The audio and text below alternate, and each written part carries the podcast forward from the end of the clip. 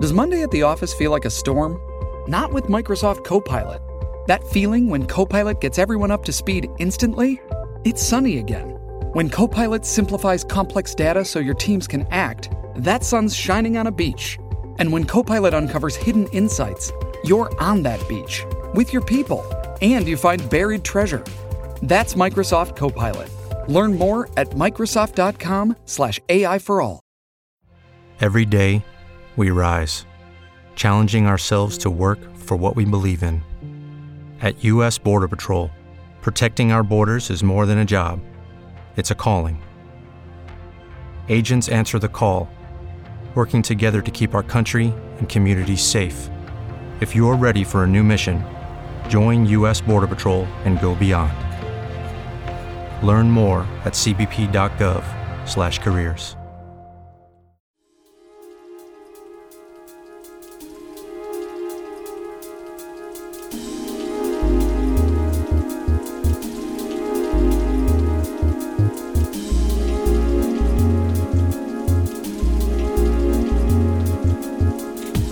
This is episode 5 of Aloha Alohomora for June 17th, 2012.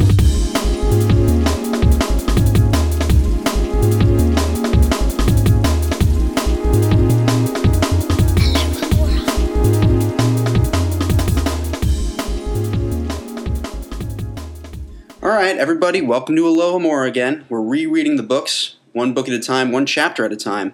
Actually, two chapters at a time.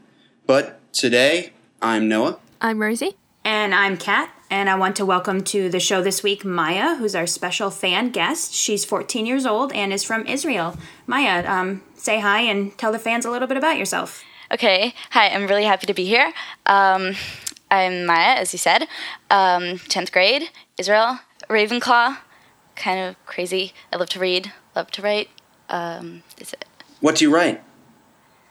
novels? Like, I want to. I'm starting. So do I. Like, cool. I really didn't have a lot of time in my life to actually write anything really good, but Well, I mean, you're still you're still young, so you'll you'll get there. Um, and you said you, you've been following Alohomora for a little while, and you said you had some question about the wands we were doing on a, another episode. You had an opinion. Yeah, because on the third episode, you said that um, everybody was really happy with their wands, and I didn't have time to comment because everybody who commented said they were happy. And actually, at first, now I'm really happy with my wand, but at first, I really didn't like it. I, I looked at the wand woods. I actually read every single one, and I was like, oh my god, this one is so much better for me. But I got spruce, and now after you talked about um, how the wand wood, the qualities of it are actually good for the person actually suit the same person too, uh, I started to like it more because it said unskilled wand makers call spruce a difficult wood, but in doing so, they reveal their own ineptitude. Um, so it's kind of yeah, it's kind of like a Hermione trait that people who get to know you at first don't really like you that much, most of them at least, and Is they that your really have to. Yeah, with me, with myself. Oh, you seem so sweet. I, I don't I don't believe that. Thank you.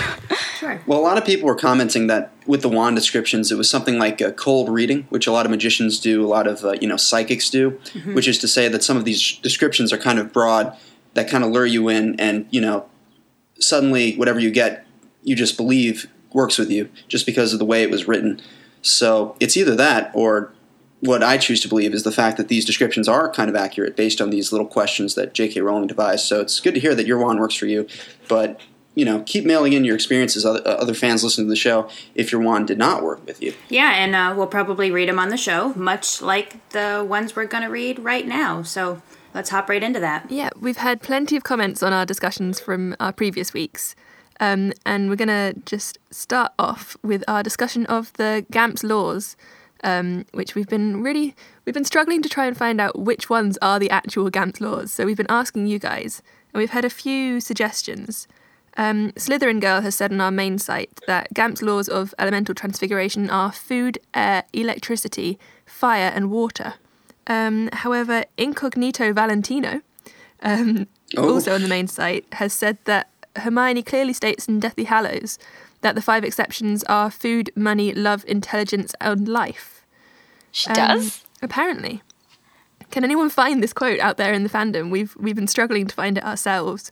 Yeah, I mean, uh, I looked everywhere and couldn't find it. Um, he or she also mentioned that maybe Joe is the one that said that, but even when I researched trying to find that quote, I couldn't. So, if anybody out there is aware of this, please send it to us so we can so we can get this right. But what do we think about Slytherin girls' um, choices here? How do we feel about those? I mean, I feel electricity. You know, if you want to just talk about energy, energy can't be generated from nothing. I guess is the idea going here, and and that that makes sense. But I feel as if uh, we were talking in the last episode, if you have some elements working, you can combine them with others. Magic is the super stimulus, and then you can kind of generate energy. And electricity itself seems kind of a, you know, very specific one for this list. I would just say energy in general. You can't create energy out of nothing, and that that would follow along with food. Now, Especially air, seeing as that Yeah. um, the Wizarding World doesn't use electricity. I mean, Exactly. especially with Mr. Weasley's comments. Um, like, what is the use of a plug? yeah, so why so would maybe we can say we can say energy for that one. Yeah.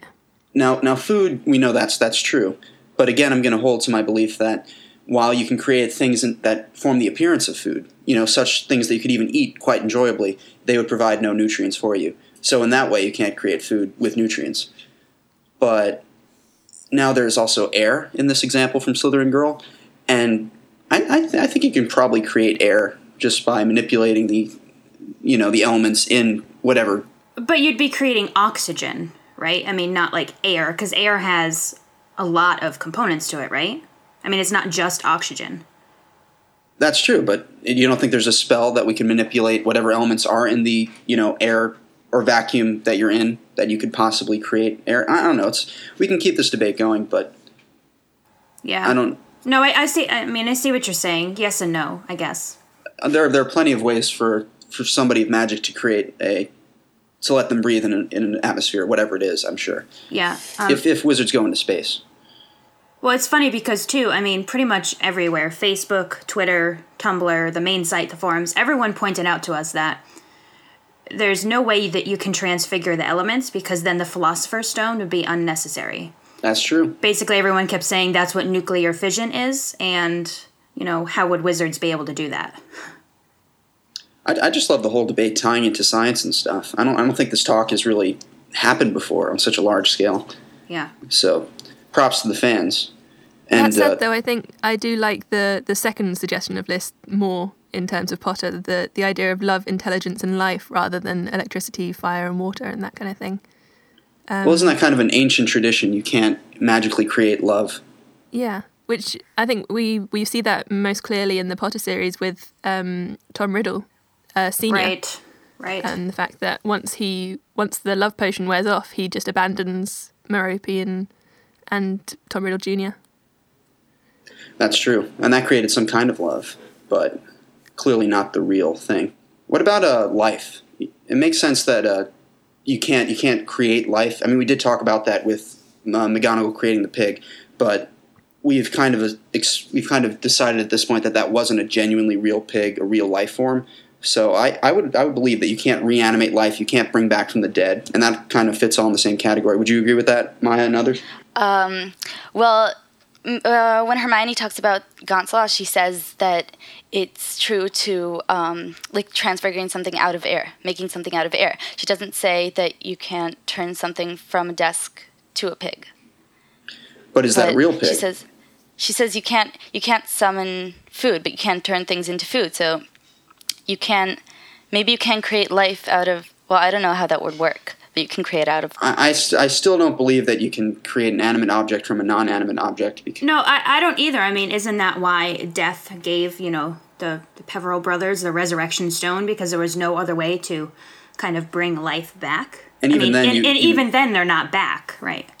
that didn't really work the best. It didn't really make them alive again.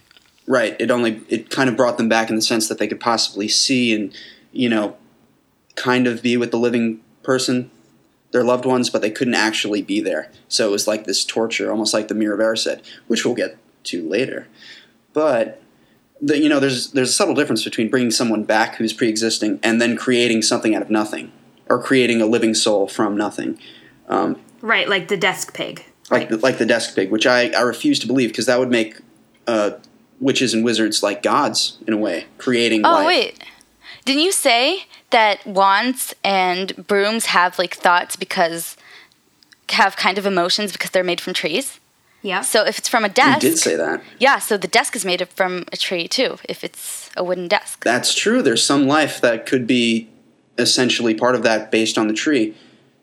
But is the unless that tree is the spirit has died after having been made into a desk? Well, this conversation can keep going on. But Yeah, I think it could. what Yeah. we agreed with with the wands and the, you know, the wands and the brooms, they're more reactionary. They don't really have, they can't process thoughts, but because of their once having been a part of this living thing, they have a natural connection to like humans, and that's why the magic can be produced and have effects. right. Maya, would you eat the desk pig? What? Would you eat the desk pig? Hypothetically speaking. Um, yeah, I might. All right. Maybe just the problem that it could turn back into wood in in your in my stomach. stomach. That would, yeah, that would be Definitely. nice. But we've talked this desk pig to actual death now. Um, so let's let's finish off this discussion with a couple more comments um, from the fans out there. Um, so Inspirement on the forums says, "I think eating a transfigured pig is strongly discouraged because what would happen if the charm wore off in your stomach? I don't think it would be good. Now imagine if you ate something transfigured from something made of iron. Ouch. Ooh, yeah. That that would be rough on the stomach. Yeah. And Well, you would get a lot of everything- iron. Yeah, and ev- everything that comes after the stomach. Well, I believe Uh. KY Kid on the forums mentioned that this would actually just be great for your bloodstream. You get all that iron. Well, I'm sure that's that too much iron would be a problem as well, though. yeah. No, that's true. Anyway, So let's just agree that you shouldn't eat animals made from other things. well, well, we we have a few more comments, Maya. I'm I'm still all forward to eating it. So is Michael Blackco on Twitter. Um, he says, I would only eat the pig in bacon form if the desk was made of maple wood mm, with toast. That's a great comment, Michael. You know, Nice. McGonagall should have just went into the restaurant industry after that, that boyfriend didn't work out. Yeah, right. Um, and our last comment on this is from Ali Wood on the forums, and it says, um, "If you are right and the pig takes on the essence of the desk and you eat it, well, you'd get at least one nutrient, a lot of fibre." Oh, our witty fans. That's very that's very true, Allie. You're very right. That's great. Good comments, guys. Yeah, definitely. Great that so many people are thinking about it in so many different ways. So many hungry fans out there. Yes, but we are done discussing Desk Pig because I have a feeling this could go all the way into, you know, Prisoner of Azkaban. It's so interesting, but I have a feeling I'm going to ask it to every uh, guest fan on the show. First off, okay, well, everyone else can go to the forums and go to the main site to continue the discussion. yes. So, meanwhile, um, we have also been talking about other things uh, recently, such as odd or wrong sortings. Um, and Flight Quest 91 on our main site has said, I heard a theory that Zachariah Smith was descended from Helga Hufflepuff. We heard that Hepzibah Smith is related to her, so is it possible that Zacharias is related to Hepzibah and therefore Helga? Yep. Is that why he was a Hufflepuff Sorry. instead of a Slytherin? And Yeah, but then that would kind of ruin. Oh, sorry. No, go ahead. Go on, Maya. So, oh, that would kind of ruin the whole system because, like, if you're only sorted from according to what family you're from, that would really ruin it, wouldn't it? Because then it wouldn't be your real personality. Yeah, I think a lot of people were saying that Zacharias really belongs in Slytherin um, because, you know, he holds much more of the traits from that house. But I think Flight, what Flight Quest is trying to say is that he was sorted into Hufflepuff basically because of his because of his bloodline. And yeah, I agree. Maybe maybe that was kind of a wrong sorting on the hat's Like part. all the Weasleys are in Gryffindor, so maybe one of them wouldn't have belonged in Gryffindor, but still would have gotten Gryffindor just because they're a Weasley. Like in the movie when the hat's like, ah, Gryffindor, uh, Another Weasley. Weasley. Another Weasley. Yeah, that. I know just what to do with you. we definitely have proof that bloodlines aren't necessarily um, certain to get into a particular house. Sirius got into Gryffindor after all. That's right. Right, but And but, I'd be but he had surprised, he had the conviction to not be in Slytherin, though. You know, This is true. you know he he didn't want to be a dark wizard like the rest of his family. I think Yeah. you could probably bring the, the nature versus nurture argument into this. I mean, how much of Zacharias's kind of um, childhood would have been determined by the fact that he was a Smith and he was a descendant of Hufflepuff. Um, he could have Hufflepuff traits that we don't see, but he has an equal amount of Slytherin ones. You, you know what? Considering the hat was made from part of each each house's uh, founder's you know brain, as we know, it, it's pro- it's possible that uh, how do you pronounce the name? Hep- Hepzibah? Helga? Hep- no, Hepzibah. just- Hepzibah. Uh, Wait, well, which one? No, I mean uh, Helga. It's possible that Helga's brain in there was saying, you know what? She's he's not quite right for the house, but he's my blood. I'll have him. You know, something to that effect. Speaking in the Sorting Hat's mind, we we can never really know. But I, I'd be surprised if the hat was truly making its decisions based on blood overriding, you know, the stuff inside. So I'm sure as we get more into Zachariah Smith, we'll get more and more Hufflepuff traits that make sense. Definitely. I think we'll have to wait on that. And while we're on this uh, discussion, if you guys don't mind me uh, tan- going on a tangent slightly, uh, there are a lot more comments, especially Noah's Nook, about uh, Peter Pettigrew's sorting. You know, we came to the conclusion that it was Hufflepuff, but then I got a lot of comments back saying, no, he's not a Hufflepuff. You know, loyalty is the first and foremost thing of, of Hufflepuffs, and, and Peter betrays uh, his best friends. That's true. And, you know, while he might be loyal to the Death Eaters, he seems to react more out of fear than out of loyalty. So I just want to put it out there that we're not going to decide on Peter's sorting just yet. He could be in any old house. But actually, a lot of people were saying Slytherin for him. Not just because he's evil, but because he seems to have some Slytherin properties. Maybe he could be in the house Harry made up for people who feel slightly queasy in the first in one of the first chapters. Ooh, good. That would work. I, I'm sure he's probably pretty queasy most of the time. well, that we won't we won't dive right headfirst into the Peter Pettigrew discussion again. But if you want to go to the forums, we're still talking about that. Great. Definitely. And elsewhere on the forums, um, we were discussing the, the chapter of Halloween last week, but we forgot pretty much to mention the Halloween discussion itself. Um, so Snodge on the forums says, I'm a little surprised that the significance or lack thereof of the events happening at Halloween were not discussed. Halloween being a time where the spirit world and the physical world being at their closest. It would make sense that at the time Voldemort would have been perhaps somewhat more powerful in his current form than usual, and able to exert more control over Quirrell than usual. What do you guys think? That's an awesome comment. Yeah, I mean, I, I'm not quite sure how we overlooked that. Maybe, you know, having it being the whole scope of the chapter. But yeah, I mean, I, I agree with that. I mean, a lot of a lot of readings and writings say that, you know, the worlds are more open to each other on that day. So that makes sense.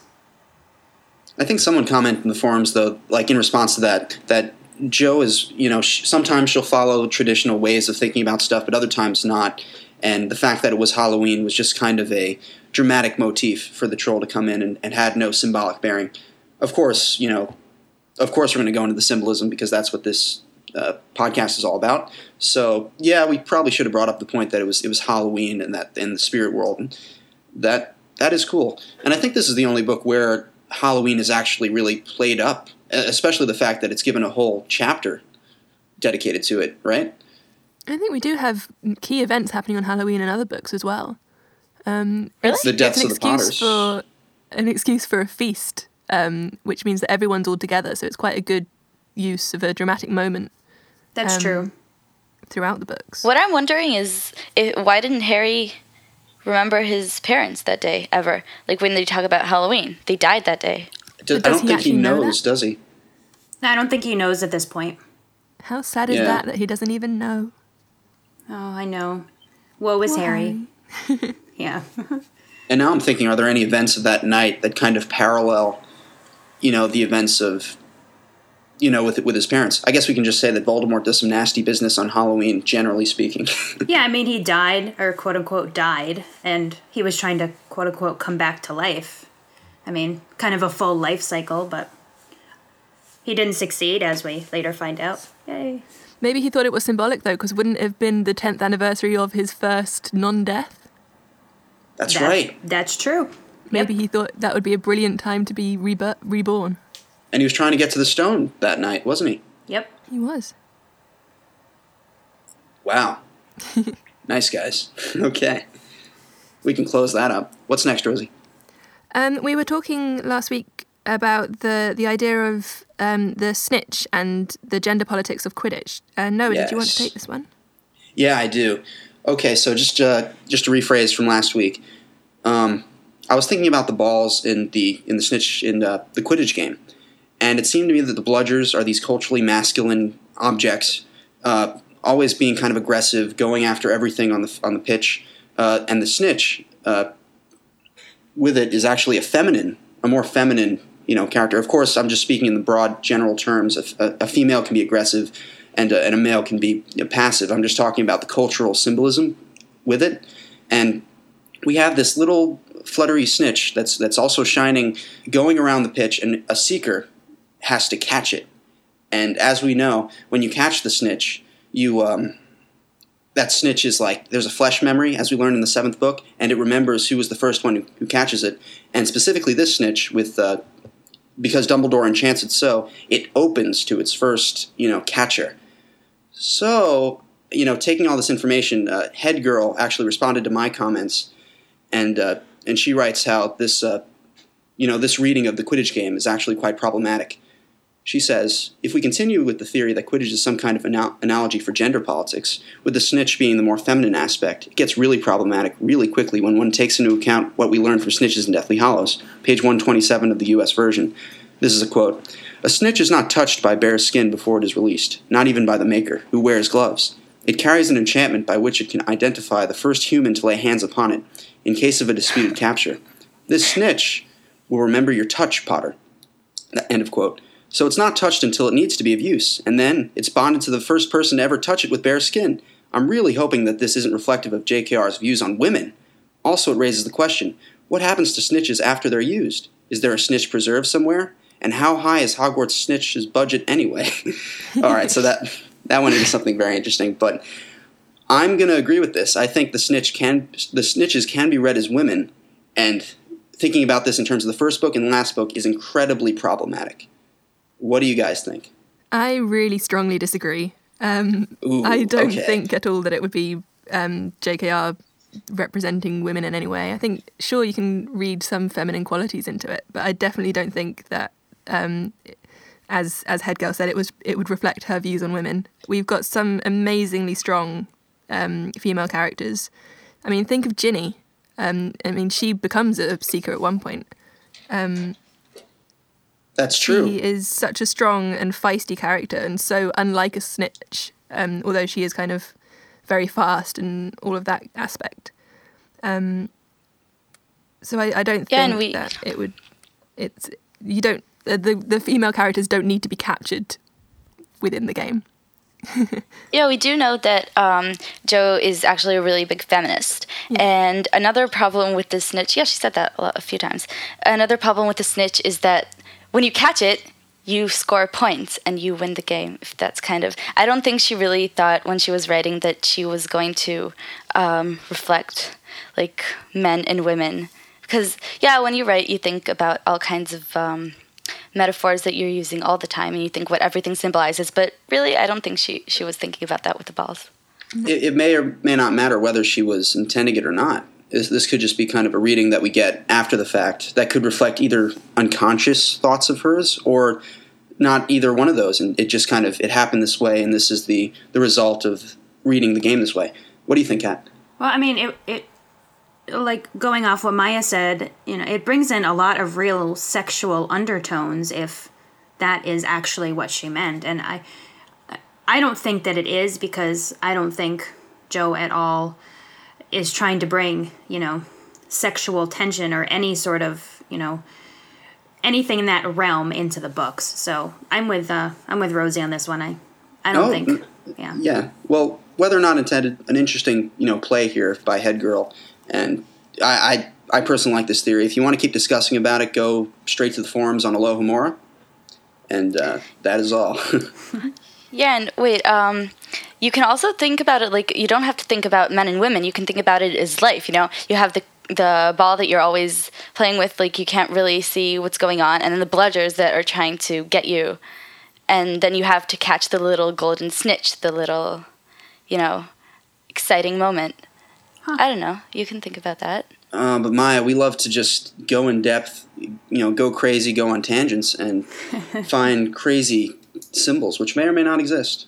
But that's true. Uh, you know, in terms of itself, it, it is a fun game. I think But- I really like it as a as a symbol or a, a metaphor for life and the struggles that we ha- go through, rather than gender politics. Yeah, I would agree with that completely. Well, just to throw in the last word before we move on, I think that you know Ginny's character, in a way, she is a snitch for Harry a little bit because we keep talking about her as a powerful feminist character, but towards the end of the sixth book, I believe she's kind of reduced to a snitch. She's reduced to this the love story debacle between Harry and her, and I know she's doing stuff, but in Harry's world and the world that we are filtered through because we're reading it through his point of view, she becomes just part of the love story. I mean, maybe maybe at the end, yeah, but he doesn't care about you know catching her for several books. If she's the snitch, you know, he's not a very good seeker.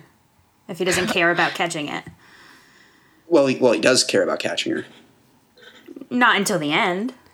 If you really of the want to follow on this metaphor, though, Noah, think about the fact that the one time that he does catch her, when he finally gets that kiss, it's the one that he's not actually playing Quidditch. Ha, there you go. like literally what happened in the very first game. In the very first game when he catches it in the mouth. Yes. Sorry. No. Keep going. No. No, I said when he catches the snitch. No, that's she was commenting on Rosie's comment. Yeah. No, when he when he catches the snitch um, in his mouth. So Yeah. it, yeah, it immedi- So immediately links. unconsciously. yeah. It can link the snitch to, yeah. to kissing, and to open it, he has to actually kiss the snitch. Oh wow. Yeah. Oh, that's great. Great comment. I see now. Okay. All right, all right, good. Let's uh, let's let's worm our way out of this one. That's let's right. get to the next comment. Move on to the next comment. In a very completely different topic, um, Sneaky Snape twenty five um, has said on our main site about um, our previous discussion about Harry being beaten at home. Um, they say that I think that Vernon did hit Harry. Um, think of all the horrible forms of punishment that the Dursleys used on Harry. Does it really make sense for them to have some sort of compassion to not hit Harry? Plus, with Harry being so nonchalant about wood, meaning a beating cane instead of a person, it is pretty easy to assume he was exposed to this kind of punishment. He probably was hit for major offences, which is why he thought a cane for disobeying a teacher was normal. Yeah, I agree they with that. I him in his mean. I I thought from the beginning that they definitely, you know, beat him in some way. He talks several times about having to duck away from his uncle and, you know, learning to avoid the situation. So, yeah, I'm I'm with this one. I agree. Yeah, I But think. every time uh, they go on, Maya. every time they want to punish him, they just lock him in his cupboard. That's what we know. And that that's certainly She a form would- of abuse. Mhm. Yeah, but I don't think they hit him, especially not Petunia. She wouldn't. He's the only thing she's got left. It's more emotional abuse and neglect rather than physical abuse. I think over the course of his ten years there, it's not or eleven years, it's not unlikely that it happened at some point. I think Caleb brought up the the, the men, he mentioned the fact that if it had got word out at, at Vernon's office that he was beating a child or something, you know, that would Vernon wouldn't care very much at all for that kind of reputation. So for that fact alone, it probably wouldn't have happened. But behind closed doors, you know, considering again uh, sneaky sneaky Snape's comment about how nonchalant Harry was about in this scene, the fact that wood might be a cane, and what I pointed out, I think it's a direct possibility. Yeah, I completely agree. Especially at at you know, at school too, which we talked about previously, but I think more so at home. I just Vernon just dislikes Harry so much that I see it happening. It's very possible. Yeah. Judy was boring. Hello. Then Judy discovered ChumbaCasino.com. It's my little escape. Now Judy's the life of the party. Oh, baby, Mama's bringing home the bacon. Whoa, take it easy, Judy. The Chumba life is for everybody. So go to ChumbaCasino.com and play over 100 casino style games. Join today and play for free for your chance to redeem some serious prizes. ChumbaCasino.com. No purchase necessary. Void where prohibited by law. 18 plus terms and conditions apply. See website for details. Lucky Land Casino asking people what's the weirdest place you've gotten lucky? Lucky? In line at the deli, I guess? Aha, in my dentist's office.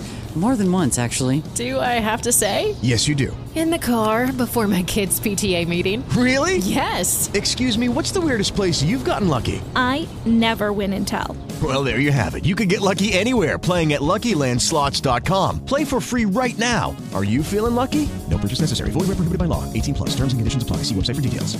With the Lucky Land slots, you can get lucky just about anywhere. This is your captain speaking. Uh, we've got clear runway and the weather's fine, but we're just going to circle up here a while and uh, get lucky. No, no, nothing like that. It's just these cash prizes add up quick. So I suggest you sit back, keep your tray table upright, and start getting lucky. Play for free at LuckyLandSlots.com. Are you feeling lucky? No purchase necessary. Void where prohibited by law. 18 plus terms and conditions apply. See website for details. And another comment from Snape Escape. Yeah, from one strict person to another. Um, speaking of McGonagall, you guys mentioned how she is very strict and likes to abide by the rules. Um, and I'm sure this has been brought up before, they say. But isn't Hermione freakishly similar to young Minerva? Thanks to Pottermore, we know that she achieved the maximum amount of owls and newts, and she was top of her year. She also believes in clear organisation and strong morals, just like Hermione. Does anyone else see the comparison here? She was a hat stall too. Uh, Hermione, was she a hat stall? No, she was very close. Very close to being a hat stall, yep. And she got into Gryffindor, just like McGonagall, but we know from Pottermore that McGonagall was a hat stall. Yes. Mm-hmm. So maybe the hat So learned from McGonagall's experience and decided to just put Hermione in Gryffindor. Right, because the other house that she was stalling on was Ravenclaw, yes? Yeah. Yeah. And Yeah, I'm so- surprised that uh, you know McGonagall and Hermi- Herm- uh, McGonagall and Hermione don't have more like connections throughout the book series, like more you know one-on-one time. I guess with the in the third book with the um, what's that device called when you go back in time? Time turner. Sorry. The uh, maybe we we know that Hermione went to McGonagall about the time turner, and so she could take more classes. So I'm sure McGonagall empathized with Hermione, you know, very deeply when when this when she was organizing the whole thing for her. Oh yeah, I'm sure that she looked at her and saw herself at that age. Absolutely. I, I definitely see the the comparison. They feel very similar to me. McGonagall, you know, again as we learned, was very proud of who she was and where she came from and all that. So Absolutely. Definitely. good, good comments. Um, keep them coming. Go to alohomora.mugglenet.com and comment on anything we say on this show or past shows, and we just might read it. That's right. And we love to do it because you guys are great. We do. That's very true. so let's move on. Um, last week, our special feature was called What If? And we asked several what if questions, and we actually got some really great ones in return. So we're just going to read a couple of those now. Um, this one is from Facebook, um, user Helen Schwager. Sorry if I pronounce your name incorrectly. I'm bad at pronunciations. Anyway, she says, What if Harry and Voldemort's wand didn't share the same core? Thoughts? Well, then Harry's love would still be protecting him, wouldn't it? Yeah, but wouldn't he have been blown to bits when he was riding on, you know, Hagrid's motorbike or when they met in the graveyard the, in the fourth year? He would. He would have died. But maybe, but maybe that's that would be when Voldemort had destroyed the Horcrux, and then he would have come back then. True. Like think about it. Mm, Harry has one time to die. He doesn't know it, but he has one spare life. So if Voldemort kills him, he'll come back if he wants to. Right. Okay. So you so basically the order of the Horcruxes would have been destroyed differently. Oh wait, but but he has to want. Uh, he has to want to die. He has to be ready to die. part. Right. Yeah. Interesting ideas. But then, we're, what if uh, what if his having a different wand had different abilities, which would also allow him to counteract Voldemort's wand? Yeah, what if he'd had Lily's wand or something? Would have would the the love aspect of that brought it? Ha- have been more powerful. Do we know what happened to their wands? No. Probably got blasted. Yeah, or maybe they were buried with him. Who knows? Maybe like Dumbledore's. These what ifs just make me so confused. Yeah, I just don't know. well, speaking of, um, you know, Lily and the night they got exploded, unfortunately, um, Michael Platko on Twitter asks us, "What if Sirius got to the Potter's house earlier, or if Hagrid let him take baby Harry from the rubble?" So basically, if Harry had grown up with Sirius instead, yeah. I think yeah, Sirius but was Sirius got just sent to Azkaban. too angry at that moment. I think um, he he knew exactly what had happened, so that's why he went to track down Pettigrew. I don't think he would have been in the right state of mind to to look for Harry at that state, even though he is his godfather and he does kind of he does love and care about him. He's just lost his best friend and the person that kind of made him feel accepted in the world. So I, I don't think he would have been focusing on Harry. Sadly, Do you think he would have taken Harry on the run with him? if he'd been able to, probably. That's what I think Yeah, would, but- would have happened. If he if he had taken Harry, he would have have had time to go after Pettigrew, and then he wouldn't have gotten blamed for the mass murder, and then he could have raised Harry. Did he actually know that Harry survived at that point? When when did the Wizarding World find out that Harry had defeated Voldemort at that stage? Because he he knows that the house has been destroyed. Maybe he got into a blind rage at that point and looked for Pettigrew, thinking that all of them had died. Oh well, I suppose Harry would have cried a lot. Would have been hard. I mean, I, I think Dumbledore was the only one who knew Harry was alive for some time. I mean, obviously Hagrid, um, because even McGonagall didn't know when when they met on the wall. You know, she didn't know Harry was alive. But didn't everyone know that Harry had survived? The the Wizarding World was celebrating before that. Yeah, she did say she did say she knew he was alive. But weren't they just celebrating that he was gone? They were whispering about Potter. to Harry Potter, the boy who lived. Oh, okay. So that, that was well known information, but whether or not Sirius knew this when he went out, out for Pettigrew, I'm not sure. That might have been after Hagrid had collected Harry. Well, Al- Alyssa Feller um, asked us a what if on Facebook, going along with the same idea. What if Sirius didn't go after Wormtail the day the Potters died? What if he went directly to Dumbledore and explained everything? Would he have been able to have some kind of relationship with Harry? Definitely. Would have raised him. He's his godfather. He Yeah. would have raised him. Yeah, because I, I and but do you think Lily's protection would have been, you know, um, sort of, what's the word I'm looking for? I don't think it would have existed though, because didn't it Yeah. uh, work in in the Dursley home because of the blood? Because Petunia because was of the there, blood. right? Yeah. so it wouldn't have worked otherwise. So this actually worked out the best for Harry, Yeah. possibly. Maybe not in terms of his raising, but in terms of his protection. Maybe Dumbledore would have explained that to Sirius. But Sirius could have lived nearby. That's true. Right, they definitely could have had some sort of relationship. I mean, somehow. I'm not. I don't know. Sirius is kind of reckless though, so I don't know how good he would have been for a young Harry. Yeah, That would have been an exciting childhood. Well, that's true. way better than the beatings, anyway. yeah, right. Exactly. And Sirius would want to. I think he would want to be a good parent because of his own childhood. He would have made sure that Harry was loved and treated with like respect and stuff more than more than he was. Harry would really turn up turn out like James a lot like Yeah. James. He would have been overconfident and probably mean if Sirius had raised him. Well, he It would be a very definitely different series. Yeah, he would definitely know more about the Wizarding world. You know, Right. Yeah. and I mean, I guess that's what Dumbledore didn't want. So, he would probably I- be more like the the Weasley twins, Marauders Mark II. Yeah. Oh boy, not good. um, following on that, talking about you know Quidditch and McGonagall and such, John Konitsky on Facebook says, "What if McGonagall never saw Harry fly his broom and catch the Remembrall? What if he was never on the Gryffindor Quidditch team?" He just would have been a normal schoolboy. He would have got all his homework done. Right, but then he would have never caught the snitch, and Dumbledore could have never hid the Resurrection Stone in it. Mm-hmm. Mm. Well, maybe he would have tried out in his second year and then caught a snitch. I don't know. Harry's not the type of person to try out for things. It just kind of happens to him. Right. Maybe Ron would have dragged him with him. Or Madame Hooch could have seen his skills. It didn't need to be McGonagall. True. That's true. That's true.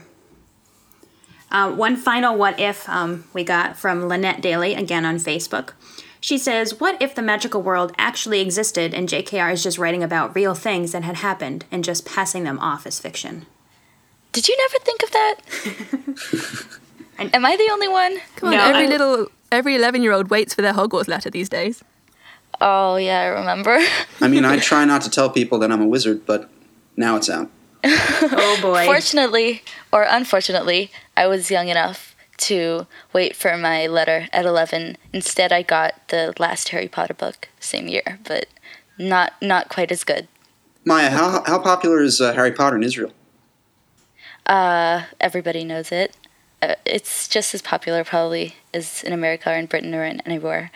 But I'm the only Potterhead in my class. Oh, cool. Nothing wrong with that. Nothing wrong with being individual, right, Ravenclaw? Woo. That's right. Cool. Well, good. What uh, good what ifs, guys. Thank you for all those. Those are a lot of fun to ponder. We'll definitely do that special feature again soon. Someday. Okay. And now it looks like we're getting responses now from the posed question of the week uh, I read on last episode, in which we were discussing the different the different ways the trio are courageous in the series. And I, I was wondering, I was looking at Harry, Hermione, and Ron, and I was I was sort of wondering if you know maybe J.K. Rowling is making a comment about bravery in the series and how it's multifaceted. Because um, we know maybe Harry and Ron are a bit more reckless, and you know Hermione has her on occasion is reckless, but most of the time she's kind of calculating things through her mind, and you know that's still bravery. And just to throw it in there for the question of the week, um, I wanted to talk about Lily and James Potter and the fact how we know James immediately rushes to stop Voldemort, and that's again this reckless kind of bravery. But Lily actually, you know, sacrifices herself at the end, and because that is the that is the sacrifice that allows the love charm to take effect. I was wondering if Joe was therefore commenting on bravery and saying that though it is multifaceted, this very human sacrifice is the greatest kind of bravery, and that is potentially problematic. So I wanted to, you know, I threw that to the fans, and we got a lot of great comments. First one is from Nana. We know that bravery is very important to the writer because she made a point of sorting her principal characters in a house that stands for courage. Gryffindor is symbolized by the lion, which itself represents heart and courage. So we know right away that this is a quality that matters, but she shows us that there are many different expressions of bravery, and that it depends on the capacity of the person. What might be easy for one might take a lot of courage for another. That's why Neville is awarded points at the end of Philosopher's Stone, because standing up to your friends might take another kind of courage than fighting trolls, but real courage nonetheless. Comment from Allie Wood. I see the trio as a three headed part of the same thing. They are almost one person, with one goal, Harry's goal. To describe it best, I just see the three of them, wands out and crossed, pointing at the same danger. Their courage mixed, and the courage of each one of them builds up to each other. I think she is saying, Jo, there's a different type of courage. There are different types of courage, and when a lot of courage comes together, great things happen. So we had a we had a lot of comments, guys, about this. How each one reflects a, a you know a different sort, but it all kind of boils down to the same thing. What do you guys think, especially considering the sacrifice I brought up? True, this is true. What do you think, Maya? Um, well, Harry Potter did make me believe that bravery comes in different forms. Uh, I never thought I was brave, and then getting to know Hermione, I thought, well, there's another kind of bravery. There's the bravery of standing up against what people think about you and what people say about you behind your back or not behind your back, and just standing strong. And that's bravery that is undervalued a lot of time. Yeah. So that's what that made me believe. The the moment with Neville as well, um, right at the end of the book, um, that he eventually wins the the house points for. The the idea of um, it takes true bravery to bravery to stand up to your friends. Um, I think yeah, bravery and courage um, and and all of the different aspects are really important, and I think Joe really tries to to show them at their best within the series.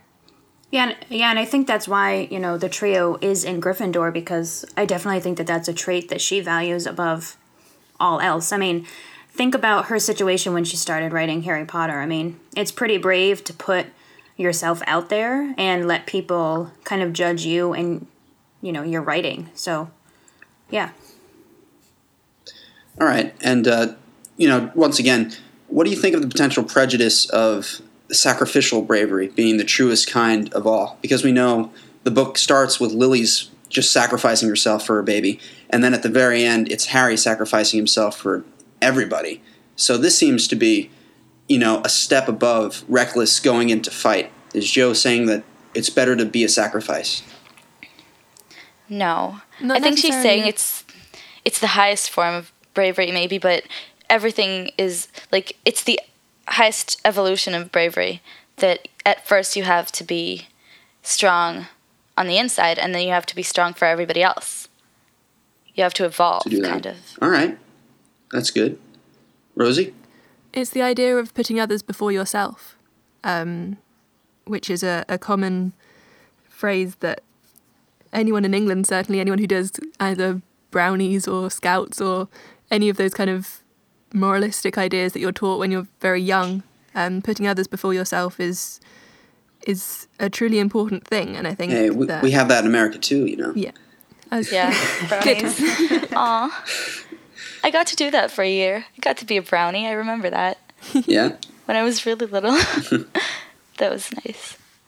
But yeah, it's it's that idea that it's it's taught to you when you are young, um, and you kind of go, oh yeah, yeah, I know what that means. But it's the idea of putting that into action, um, and in in situations where, not necessarily as a sacrifice, but in situations where it could cause problems for you, um, putting others first in those moments is stronger than putting them for but putting them before you in just a normal situation. Right. Um, actually, Wise Old Baker on the main site had a really good comment on this.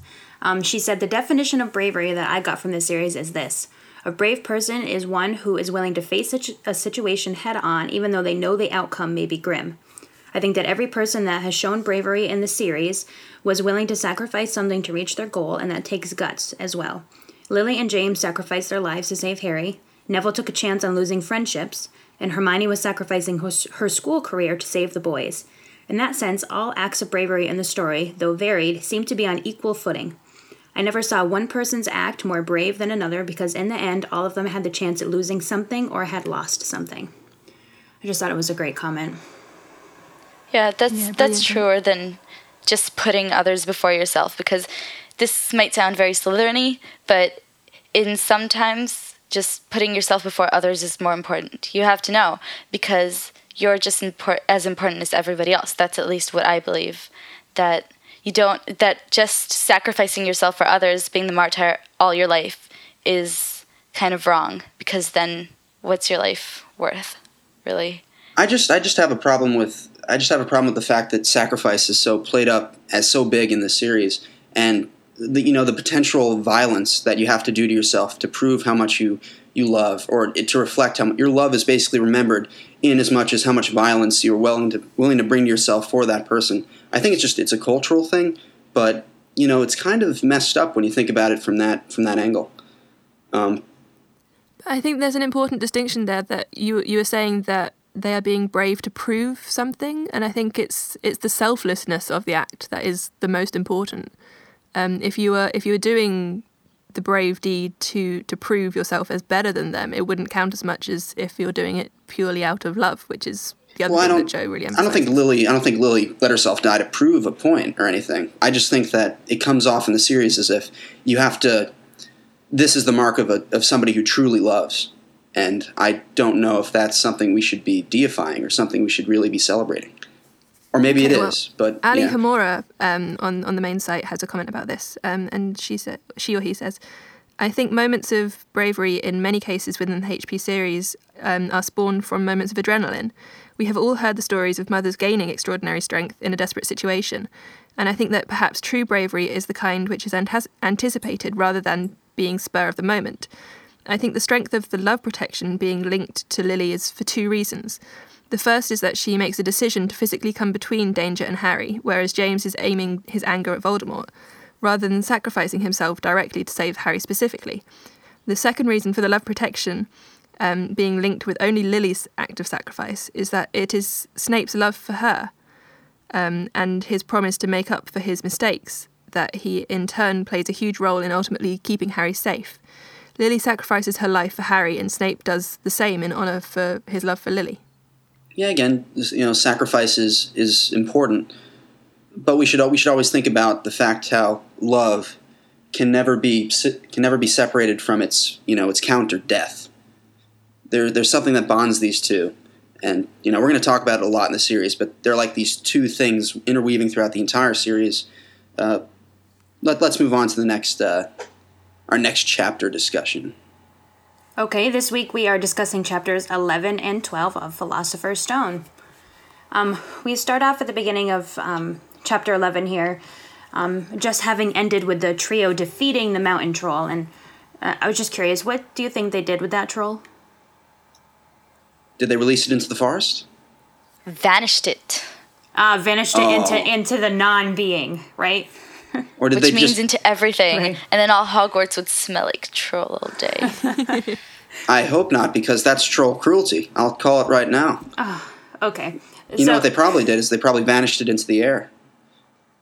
Probably made an air pot. Okay. Oh, but I mean, you can't create air, so it must have come from somewhere. they probably just put it somewhere else that mountain trolls live. Yeah, sent it back up to the mountains, right?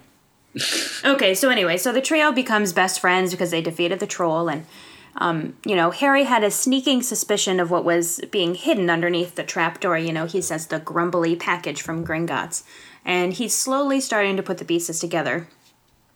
But here we are. It's the beginning of November. It's a cold, blistery day, and the trio is out in the courtyard when Snape um, kind of sees them and comes limping over. Um, and Harry begins to wonder why is he limping? So later that evening, after their exchange in the courtyard where Snape takes Harry's Quidditch Through the Ages book, Harry decides to go find Snape to try and get the book back from him. And he decides to go look in the staff room. So Harry knocks and there's no answer, so he just walks right into the room, of course, being a brave Gryffindor. He doesn't care what he's going to find. So, first off, I was wondering why isn't the door locked? Like it's I a, feel- it's a staff room. You know, students shouldn't be allowed in there. Miss Snape knows his reputation. I guess he doesn't expect any students to wander into his office. But it's not his office; it's the staff room. It's like Oh. the it's like the teacher's lounge. Ugh. Should have locked that door. Yeah, that's what I thought. And uh, Especially if it's such a kind of a private moment as well. I mean, it's not just hanging out for a cup of coffee in the staff room. It's Well, it's probably- someone to check out your leg.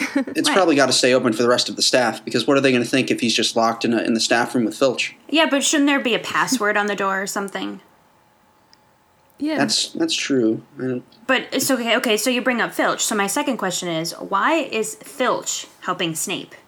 Like, do do we think Filch has any idea about what's going on? What's up in that third floor corridor? What's oh, he certainly it? does because he's talked. Because doesn't Snape have a comment to Filch about how are you supposed to watch all three heads at once? About the dog. Yeah, but maybe Filch doesn't know what's under the dog. Yeah, I mean, maybe Filch just knows about Fluffy. And yeah, but he would suspect. Why would Fluffy be there? I think he probably knows about the that the, at least something's being kept.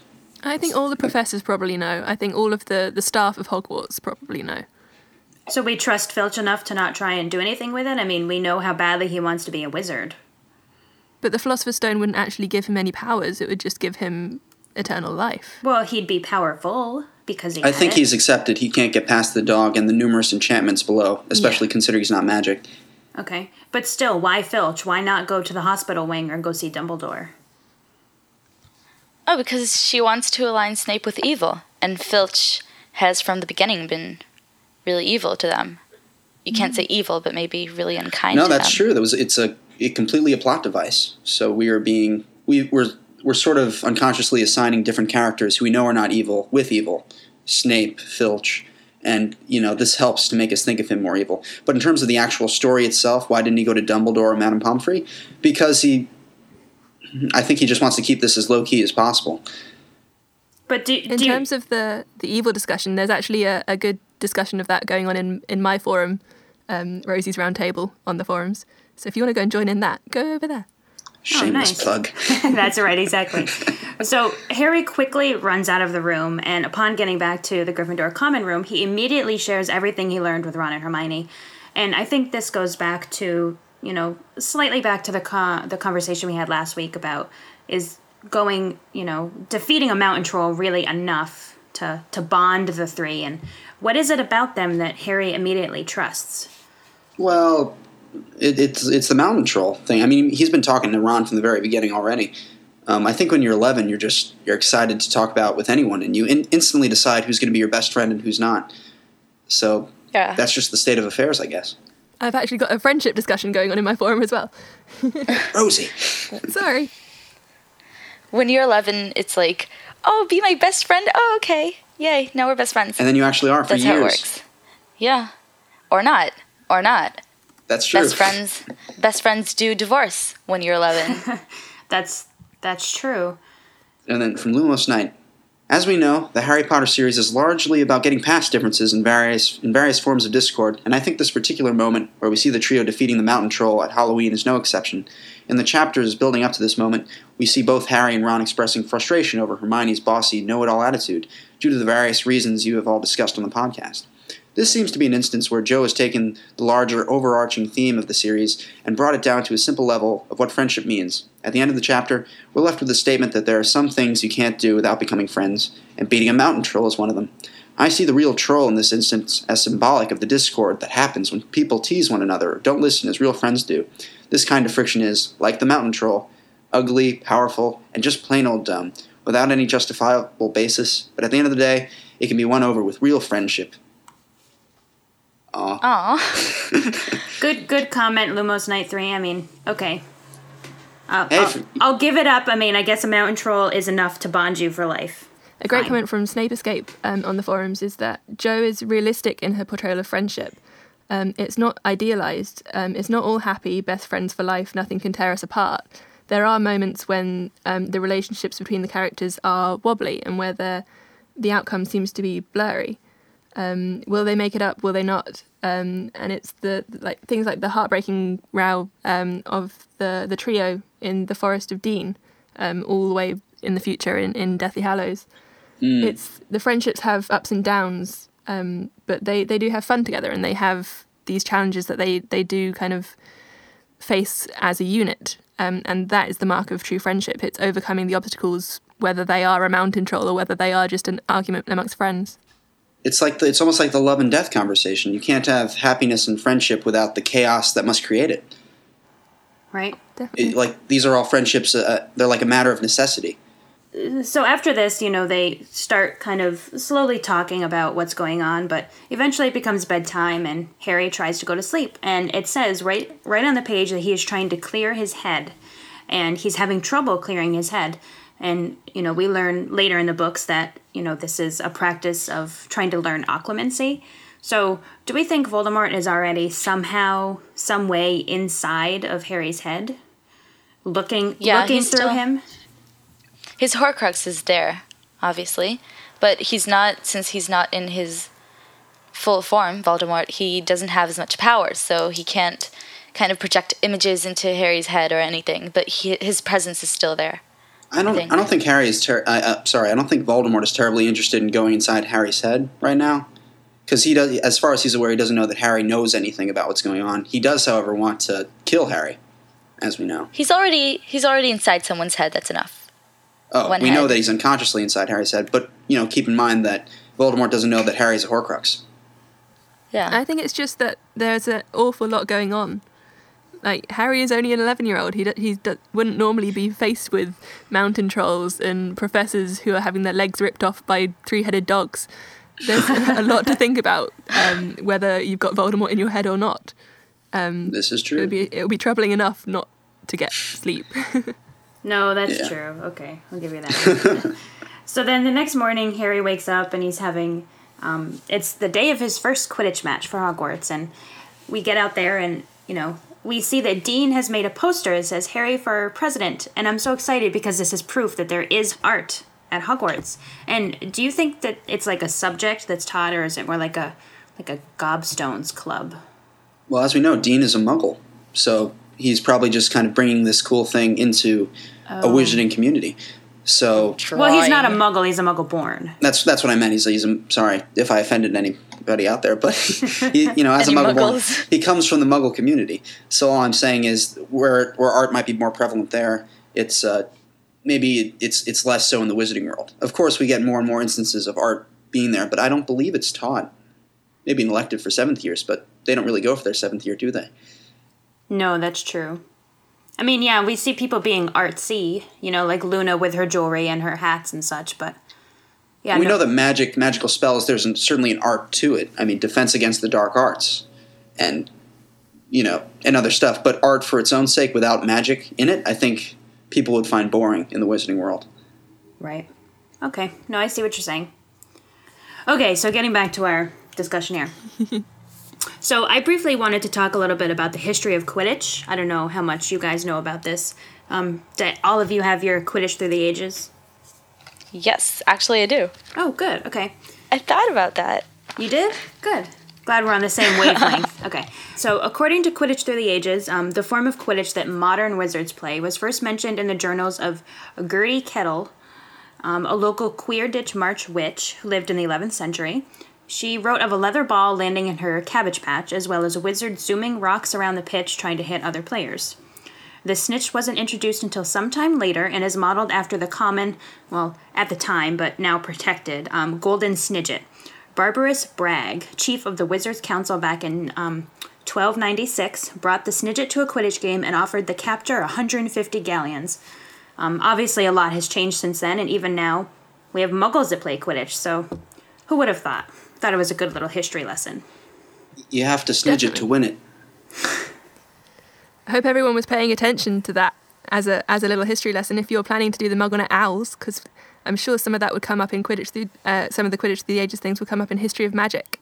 Oh yes, absolutely. When are when are the owls? I have to study. Um, they actually started last week sometime. Has anyone taken any yet? I I'm actually a little ashamed to admit that I only got an acceptable on my charms owl. Not cool. I got an O on every one of them. Oh, you uh, liar! You did That's not. my story, and I'm sticking to it. Did you take any yet, Rosie? No, I haven't taken any yet, unfortunately, but I, I will definitely try to soon. Okay. Well, go to MuggleNet, everyone who hasn't taken them, like Rosie, and take your owls. It's really cool, actually. Props to the to our development team for getting that done. Definitely. Stuart and Keith and Caleb, good right. job. MNI, cool. But have any of you seen Muggle Quidditch? Because that's really quite interesting.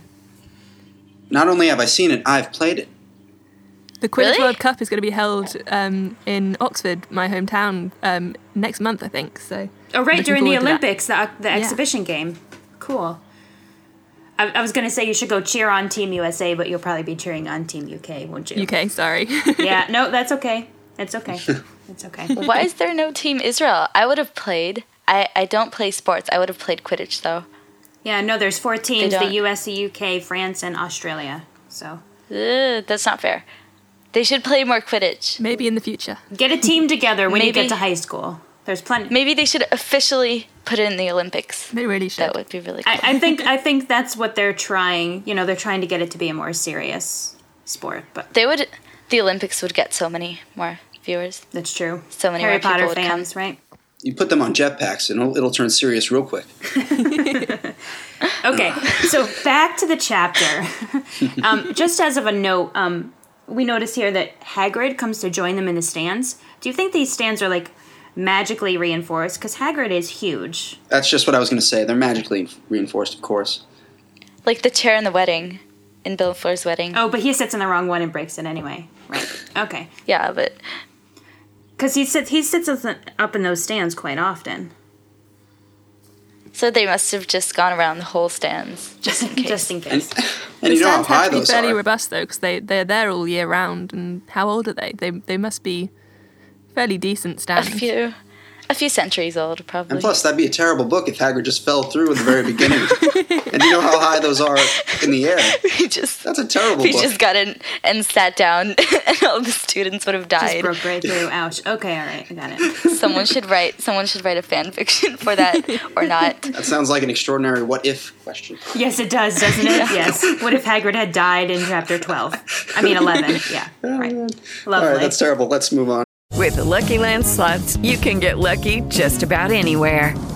This is your captain speaking. Uh, we've got clear runway and the weather's fine, but we're just going to circle up here a while and uh, get lucky. No, no, nothing like that. It's just these cash prizes add up quick. So I suggest you sit back, keep your tray table upright, and start getting lucky. Play for free at LuckyLandSlots.com. Are you feeling lucky? No purchase necessary. Void where prohibited by law. 18 plus terms and conditions apply. See website for details. Okay. Um, so, um, we see a few fouls in the game, and then you know Seamus, who is a Muggleborn as well, much like Dean, um, starts screaming about soccer and a red card. And I was wondering that wasn't that Dean? That was Dean, yeah. Oh, okay. Shame, Seamus doesn't know what soccer is. Actually, football, if we're going to say it correctly. Okay, well, she says soccer in the book. No, in the No, U.S. that's the edition. American version. She says football in the book. Oh, in your edition. It depends what version you That's have. true. Okay, so anyway, I'm wondering how these students that were brought up in wizarding families, how do they not know about soccer? Like, isn't it kind of everywhere in England? I mean, I've been there. I mean, I've seen that Definitely, it's that it's especially everywhere. right now. Yeah. How do Muggle children not know about Quidditch? Well, because wizards are secret. S- soccer slash Yeah, football but- is not a secret. They don't really want to educate themselves on muggles. Yeah, wizards don't pay attention to muggle culture. And it probably would seem terribly boring to a to a wizard child, wouldn't it? Yeah, that's that's what I talked about when on the on the recording I sent you about how wizards don't really care about muggles, so muggles have an advantage of, you know, getting to do whatever they want and nobody caring. Sure. And stuff. Ooh. That's Yeah. true. That's Plus true. plus plus they know math. They do. That's Yeah. right. Muggles do no math. That's true. But yeah, football would really be boring to wizards. I mean, they're just running around a field kicking a ball around. Yeah, I but even- there's, there's but- no flying or anything. But even that, shouldn't they at least know what it is? I mean, like I said, it's a pretty large part of English culture in general. I I don't know. They, the cultures, even within countries, are just completely split, it, it- and that's how it's been. It's the same thing like when Ron was like, "You don't know about Quidditch? What?" Or about the fairy thing. tales. Yeah. How can you not know that? Every wizard knows that. Yeah. Same thing. Okay. So suddenly Harry's broom starts bucking, and he says it's a, as though it's going to throw him off. And Hermione, being the bright witch that she is, quickly realizes that somebody must be jinxing the broom. And what do you know? She sees good old Snape staring right up at the broom, whispering something. So she heads over and tries to stop him from, you know, hurting Harry. And in the process, who does she knock over? Quirrell. Here he is again in the background, you know, just waiting to be revealed as the bad guy. Yep. Did anyone There's, there's a little problem here because she knocks over Quirrell and then she sets fire to Snape's robes and then it takes him 30 seconds to realize it and then Harry stops falling off his broom or almost falling off his broom. Right. But she doesn't knock over Quirrell, does she? I thought that No, she Snape does. knocks over Quirrell. She does. She She, does. prom- she No, bumps into him and knocks That's him in the over. movie. Okay. In the movie, Snape knocks him over. Ah, okay. But here, there's like a delay when with the curse when it stops working. Oh, interesting point. Maybe Voldemort is at this point still trying to keep it going um, on his end, even though Quirrell seemed to be the one who was first starting it. But then perhaps someone sits on Quirrell's the, the, the back of his head or something. or at least that's what I'm going to Yeah, imagine. but I don't think Voldemort's the one doing the magic. I think Quirrell's the one doing the magic because you know what can Voldemort really do besides kind of stick out the back of his head? and talk very evilly into his ear. I don't know. Right. So I mean, uh, is this like a book error or? no, it maybe just takes a few seconds to, you know, for the magic to wear off. Well, I for don't Harry know. to realise, I mean, it could have stopped moving and then suddenly be jerking him around again. It, it, it doesn't necessarily um, have to be kind of constantly bucking every every single time. Right. Yeah, but 40 seconds? That's a long time. It- you know what? I found another error in the in the next chapter, so we can we can really talk about this this subtle, you know, miss the subtle mistakes in here. But that's I mean, I'm nothing to worry about too much. I would say. Okay. So then here we get is the first all important snitch grab. Harry, as we know, nearly swallows this first snitch that he ever catches. And did this seem odd to anyone? Did anyone look at this and say, hmm, this is going to be significant? I mean, personally, I can't imagine not choking on that snitch if you were trying to catch it while flying and you accidentally, you know, caught it with your mouth. I don't know. Yeah, it's a walnut, a walnut sized ball sticking in your mouth. Yeah. Ugh. It's not fun. Going the gender politics route, I wouldn't. Uh, it's just terrible that Harry's going around eating women. You know, you don't want to see that. That's a joke. Go on, Maya. If I had been a seeker, I would have probably caught it that same way too, which is why I wouldn't have ever been a seeker, but still. You know why this happens? Because the Dursleys didn't feed Harry when he was young. so he just eats everything that is flying in front of him? He's not Yeah. Crabbe and Goyle. He's just he's really starved. But anyway, But that's that's the thing. He did almost choke on it. He he has to cough to for it to fall out into his hand. So yeah, I mean, he certainly wasn't trying to do this. He was he wasn't going mouth wide. I'm going to dive in, and I, this is going to be a great idea. I'm I sure know, he was- but how does it end up? Like, how does he end up catching it in his mouth? I mean, he obviously must have had. He flies into it. he flies into it. Yeah. But maybe he's just used to eating really not fresh stuff with the Dursleys. That's right. So that's how that's how he managed to not choke. They they throw a few nut, a few nuts under the door, walnut sized objects, and he Oh, poor Harry. yeah. Okay, all right. So, af- so after he proclaims very excitedly that he, you know, caught the snitch, and everybody leaves the match, and um, the trio is in Hagrid's hut chatting with him, and Um, I want to thank Snape Escape on the forums for pointing this little tidbit out. Um, in the book, it says, you know, Harry mentions Fluffy, and Hagrid says that he bought him off a Greek chappie that he met in the pub last year. And hmm. Snape Escape said, oh, look, it's Cerberus. I mean, because Cerberus was Greek. Oh, Yep. I think that's definitely JKR putting a little hint to Cerberus there, yeah. She's she's a genius. She's, I just I love all the subtle homages to classical culture. Isn't that great? do we have to do we have to point out every time that she's a genius? I think I think we do. Just I the think whole book. I think it's I think we're obligated to point out her genius as often as possible. Yeah, just just maybe every episode of Alohomora should be like, "Hi, J.K. Rowling's a genius." Bye. Perfect. That sounds wonderful. um, so yeah, I thought that was a great little bit, and thanks again for Snapescape for uh, pointing that out to me. Um, but then right here at the the very end of the chapter, while they're talking, Hagrid lets slip that Nicholas Flamel is involved. Did anyone pick up on this the first time through? Because as we know, the name had been mentioned before. You know, Harry read it out loud on the Hogwarts Express. From the uh, the chocolate frog card. Yeah.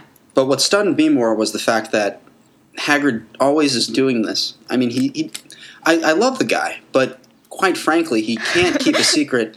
And I don't know. I don't think it's a matter of intelligence. It's a matter of just uh, he doesn't Care. He doesn't- He doesn't notice. he doesn't notice what he's doing. So he, you know, he kind of comes off as slightly uh, Dense.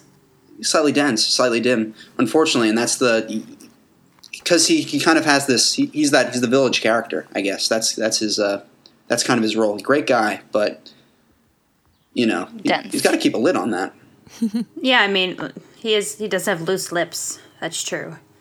But but is he drunk most of the time? I mean, do we think that's part of the problem? I think Potter No, Puppet Pals he's a- thinks that, but Yeah. Hagrid's not drunk. I don't think Hagrid's drunk He's- most of the time.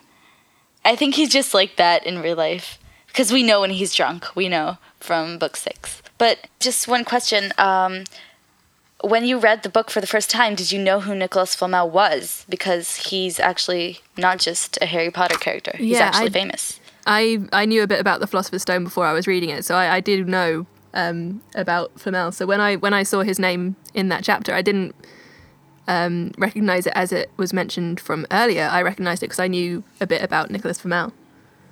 you know, Um, there's a whole book series now about Nicholas Flamel. I was told it was good. I didn't read yeah, it. my, my but- niece is reading it right now. She said it's great. Really, what series is this? Uh, Nicholas Flamel, The Alchemist, in some kind of order. Okay. I don't know. well, if any fan would like to pick that up and you know note the distinctions between the two or make connections, you can always go to Alohomora forums. That's right. Yeah. That's great. So that's the end of chapter 11, right there. You know, the trio learns that someone named Nicholas Flamel is involved, but they don't know who he is. So. It's a great mystery. hmm All right, now it's time for chapter 12 The Mirror of Erised. So, uh, the chapter begins with Fred and George throwing enchanted snowballs at the back of Quirrell's head. At Voldemort. And we know that now that that's at Voldemort's head. So think if you're Voldemort at the back of Quirrell's head, just feeling this, like, just, ow, ow, gotta take over the world. this really sucks right now. Fred and George would never have done that if they didn't know who Voldemort No, see, there. I Or actually they? Or would disagree. I think that they would because Fred and George Yeah. poke so much fun at Voldemort and everything having to do with the dark arts um, throughout the entire series. I think this is beautiful. No. It's it's perfectly friend George. I love it. It's But great. Cat, Cat, they're thir- You gotta remember, they're 13 right now. They know Voldemort has been a common name in the household for, you know, their entire 13 lives. years. And they're not gonna... Correction, Voldemort itself wouldn't have been a common name. They're That's not true. allowed to say it. I, I mean, a common, you know, common idea at least. They would not. They would. the funny business would end there if they're throwing snowballs at Voldemort's head. I would say that's probably a bad idea. No, see, I, no, I think it's I think it's perfectly Fred and George. I mean, you You think you if- know if- poo. Come on. Cat, but they're thirteen. You think in full knowledge of Voldemort's head being on the back of Quirrell's in whatever weekend state he is, they would still do this? Really? Absolutely, they're Gryffindors. They don't care. They're brave. I completely disagree. I think Voldemort they would they would not do that. Uh, anyway, we can we can I could imagine. I could imagine that in the final battle, if they had the chance, they would have thrown snowballs at him. They would have done Absolutely. that. I think. That's what I'm saying. okay. But maybe, yeah, maybe as thirteen-year-olds. I don't think at- as 13 they would want to do that. You know, maybe I think it's a moot point that I mean, if anyone knew that Voldemort was there, then they wouldn't be standing there throwing snowballs. They would be trying to get Voldemort. I, don't know, I think they dead just go to or- Dumbledore if they do it. That's but- probably true. Okay. So we know it's a it's a very stormy like number of days, or at least that's how the chapter opens, and it's it's a terrible winter storm. Hogwarts is covered in snow, and we get this line about how the few owls that managed to battle their way through the stormy sky to deliver mail had to be nursed back to health by Hagrid. And uh, Uh, and I just thought, animal owls. animal cruelty. Anyone? These animals again? You know, I know I know the mail delivery men. You you know you go in any storm, but now they're having owls do it. You know, I'd, I'd say a certain storm kind of at a certain point requires hand delivery by a mailman who, frankly, can just kind of use uh, Floo powder. Uh, You know? Yeah, I mean, Yeah, yeah, but I doesn't- mean, e- even in like, excuse me, the U.S. postal system, like, the mail has to be delivered. They don't stop just because there's a storm or there's snow or anything. And I feel like owls have kind of the obligation to deliver the mail no matter what. Yeah, but I mean that But owl Why doesn't the the postal service use the Floo network? I mean, you could you could to send the things. Send the post to somewhere closer and then send an owl for the last bit. Yeah, but we've already, pre- you know, we've already shown several times that wizards generally don't care about this kind of thing. They don't see it as being cruel or, you know, unusual. And the owls probably don't either. It's just kind of learned behavior over centuries. Well, but yeah, I and- mean, plus, I mean, they're used to living outside, so they're used to going through storms and all that stuff. You know. I guess it's kind of like homing pigeons. They have to find their way home eventually as well. Mm-hmm. Yeah. In any weather. And, and maybe the owls even take pride in being able to do it in any kind of weather because that's their their business. Yeah. Yeah, they are very proud creatures. Still, I mean, they should be using the Floo network themselves. Wobble through, Can owls use the Floo network? I mean, don't they can't. They can't speak. but they can. They have a degree of. They're smarter than you know normal owls because they can. They take Yeah, the but money. then- they, Well, But they can't say Diagon Alley. right. Yeah. if if they use the if they use the Floo network, then what would be the point of using owls? They could just wizards could just throw letters into the Floo network. I network. was, I was thinking about throwing the owl into the. Oh into no! the chimney. I'm talking about animal Alley. cruelty. and that's not animal abuse. No, because it's not flying through the storm. That, like it's a it's a moot yeah, point. just but just throwing an owl into a fire and Yeah. letting it go through a few sooty. it's a magically um, enchanted fire. But yeah, but think about the state of Harry when he gets out in in Knockturn Alley. Poor owls. Yeah. Well, um, what's my next comment? um, so the trio come out of potions class and they immediately run into Hagrid once again. And the trio tell him that they've been looking for Nicholas Flamel's name in all the library books. And he says, You what? I've told you. Drop it. It's nothing to you what that dog's garden. And I was just wondering, you know, Hagrid again, not very, not the greatest idea. If you really want to get somebody off your tracks or off the track of what's being hidden, you don't tell 11 year olds that, oh, it's no business to you. You, you know, you, you best not be looking there. Yeah, I mean, he obviously doesn't understand the concept that telling someone not to do something will only lead them to do exactly the thing you wish they wouldn't. So, I mean, especially when they're 11. yeah, I mean, Yeah. it- I mean, despite the fact that he's around kids all day, I don't think Hagrid is one to absorb that type of lesson. You know? you know, is it fair to say that his, uh, his social skills have been slightly stunted ever since he was expelled from Hogwarts? Yes. Because making being made Ever the gamekeeper, since he was born to a giantess, maybe. you know that contributes too. You know, he is the in a way a foreigner to uh, to the students because of his you know difference of abilities and obviously his size, but also because he was expelled at a young age. He just didn't have the the close relationships, you know, in his upper teenage years, I guess, outside of the Marauders. But he was always an outsider. Yeah, I mean, it's kind of like a like a homeschool student being pulled out after third grade, and not really developing any other further friendships or social skills whatsoever. Yeah. Yeah. Not to say that homeschool students don't get to have friends or anything. Well, right, exactly. I'm just saying that they're not in that environment every day, all day. You know, kind of learning the the the social ways of the school itself. Yeah. Yeah. I mean, that's also probably why he can't lie. Why he's such a pure spirit because he he never grew up to, you know, learn the natural de- deceptions of of adulthood or you know To learn that social the skills. truth is a beautiful and terrible thing Ex- and must be treated with caution. Exactly, Maya. He's just he's going to openly say it to everyone. Right. So that's why he instantly kind of is very friendly with these 11 year old kids because it's just it's just it's very natural for him to talk openly, Right. hmm He's just a very honest person, I think. which is great. We love Hagrid, we do. Why? Wait, what house was Hagrid in? Gryffindor. Why wasn't he in Hufflepuff? Ooh, He's such a Hufflepuff. he's he's like honest and loyal, and But I, I, but I think his bravery above all else is his kind of defining characteristic. In the same way that Hermione is brave, you know, he doesn't really care. Well, with the exception of what happens to him in, in book four, but he doesn't really care about what people think about him. And if we want to say that your sorting is a matter of your values, I mean, he really worshipped James, I believe, James and Sirius and the Marauders, and you know, people willing to do brave, exciting, adventurous things. Right, except that Hagrid was sorted like years before the Marauders arrived. I- I'm just saying he's Yeah, of the he he's, probably- he's of the temperament to be very like worshipy of these people.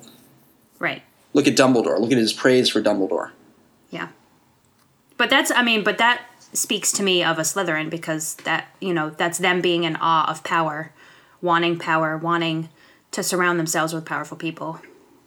Hagrid doesn't want power. No, but Hagrid lives in a tiny hut with a dog and takes care of everybody else. Right, but I. I was thinking of what Noah was saying about how, you know, he's in awe of all these people and It could be your virtues that Yeah. sort you, really. yeah, Or, wow, all these houses are really blending, aren't they? they really are. Yeah, but that's a Hufflepuff trait again. Admiring everyone and not admiring them, but more like um, putting everyone before you, like you said at the beginning, and kind of um, being selfless. You know, yeah, being selfless exactly, and loving everybody. and being you know being willing to doing a tough job. You know, that's certainly Hufflepuff, Right, Being hardworking. Yep. and that's that's definitely Hagrid working in the fields there. But I always uh, thought he should have been a Hufflepuff.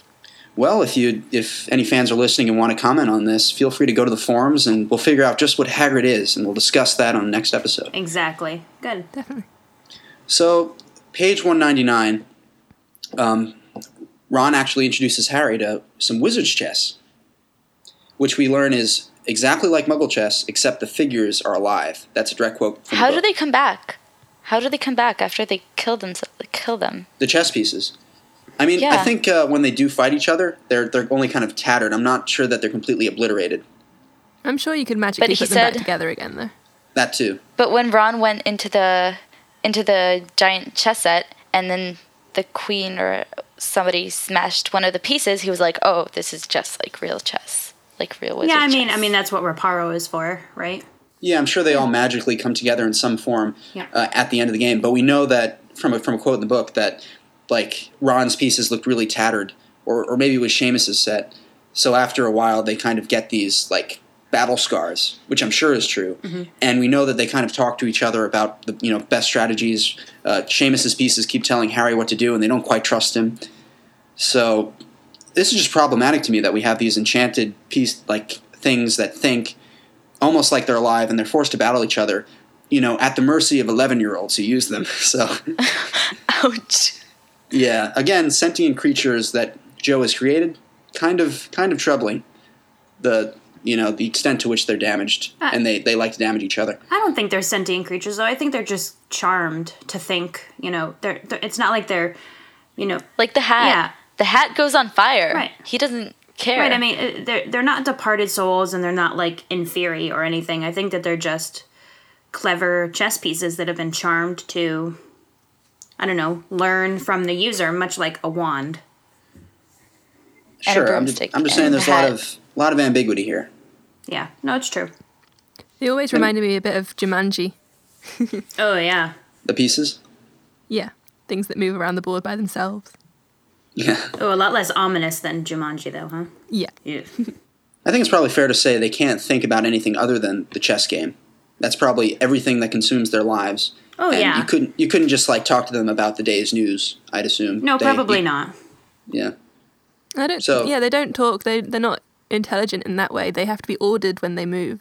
No, but It's Rosie, just they, that- they do talk. They they like. There's a line in the books about how they're talking to Harry, like giving him advice about what to do. Don't move him. Move that one. We can afford to lose that Oh one. yeah, I forgot about that. Don't send me there. Can't you see his knight?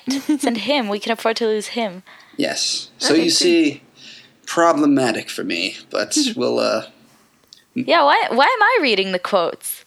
Because you're you're a great guest fan. That's right, you are. Yay. Um, so page 200, Christmas morning. Harry awakes and he has presents for the first time. He has a Weasley sweater from Molly, and which I sort of took to be a little bit of foreshadowing that he's going to be a Weasley himself one day, or at least part of the Weasley family. I never thought of that.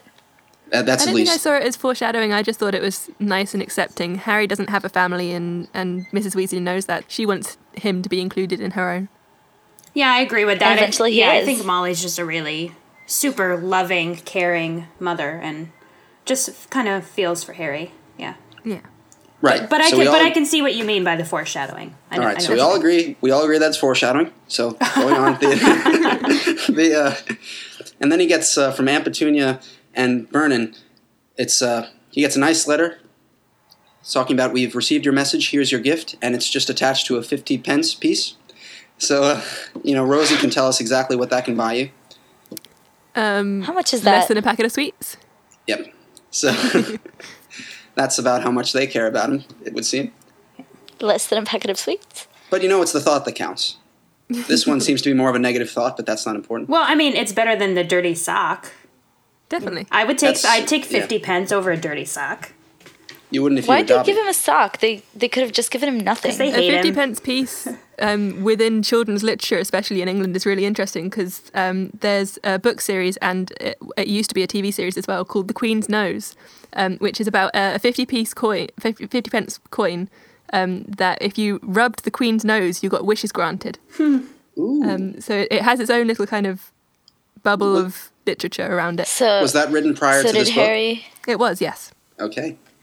So did Harry rub the the the money Maybe on someone's nose? No, I think he gave it to Ron, and then maybe if Ron had seen the series, but oh, I guess the cultures don't clash, so he would have never seen the series, so he wouldn't know No. that he could be rich from a fifty cent piece. No. Maybe if since Ron is the king, right? And then he marries Hermione. He marries Hermione, and she's the queen. Yeah, because they sing Ron Weasley's our king. And then she mar- he marries Hermione, and she's the queen. And then maybe if he rubbed rubbed the money on her nose, then then he would have gotten his wish Maybe. That's to just- marry that's her. silly. I don't know. the image of the Queen is said on, you liked- is on the 50p coin. Uh, You said he liked crazy theories. here's an aside. Draco Malfoy would be getting having a field day with this conversation right now. Yeah, He he would. would. That that Ron is getting very excited to see this fifty pence piece. That's true. Yeah. But it's very sweet. It is very sweet. It's very kind of Harry to give it to Ron. And there's one other gift, and as we know, it is the invisibility cloak left for, by Dumbledore, who chooses not to sign his name because he's just mysterious. Um, and the note the note says the note reads, "Can someone does someone have that quote ready?" Yep, right here. It says, Your father left this in my possession before he died. It is time it was returned to you. Use it well. A very Merry Christmas to you. All right, so I had a ton of interesting, you know, thoughts about this. I'd like to start with um, we, we we know now, having read all the books, that Dumbledore took the cloak because he realized it was a Deathly Hallow and he wanted to study it, you know. But do you think he feels eternally guilty having taken it, you know, and taking it from them when perhaps they needed it the most to, possibly save themselves from Voldemort? I mean, I, I'm not sure if he feels guilty, but I think he's definitely ashamed at the fact that he wanted to look at it so bad that that yeah that he had it when they could have used it although like i said i don't know if it's guilty i think he feels more ashamed about the way he felt about it That's another one of Dumbledore's mistakes. He still has that kind of the the Desire, Hallows in mind. The- that this, yeah. this reckless desire for the Hallows, which sometimes gets steps in the way of his uh, logic. Yeah, and by the way, um, in the movies they say Happy Christmas. I was always wondering, do you say Happy Christmas in the UK? Seriously? Yeah. I was like, really? Yep, we do. The British do, yeah, Maya. Do you guys Cool. not?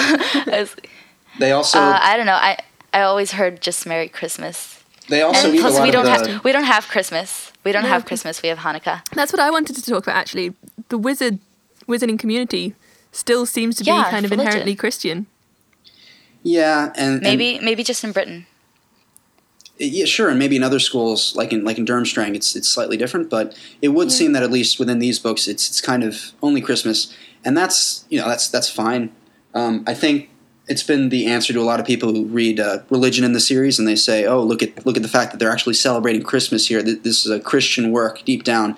But you know, then again, we're just trying to accurately. things as well. So. They celebrate pagan things as well. The whole idea of magic, the whole idea of Lily's sacrifice at the beginning. Yes, it's a it could be a Christ metaphor, but then again, you have a woman being the sacrificial person and the spirit that kind of overrides the whole thing, and that seems more pagan because it's Mhm. it's more feminine. Like there there are so many so many different ways you can spin it, and then at the end of the day, we're trying to you know Joe is capturing a real you know school with with students in the UK, an exciting time.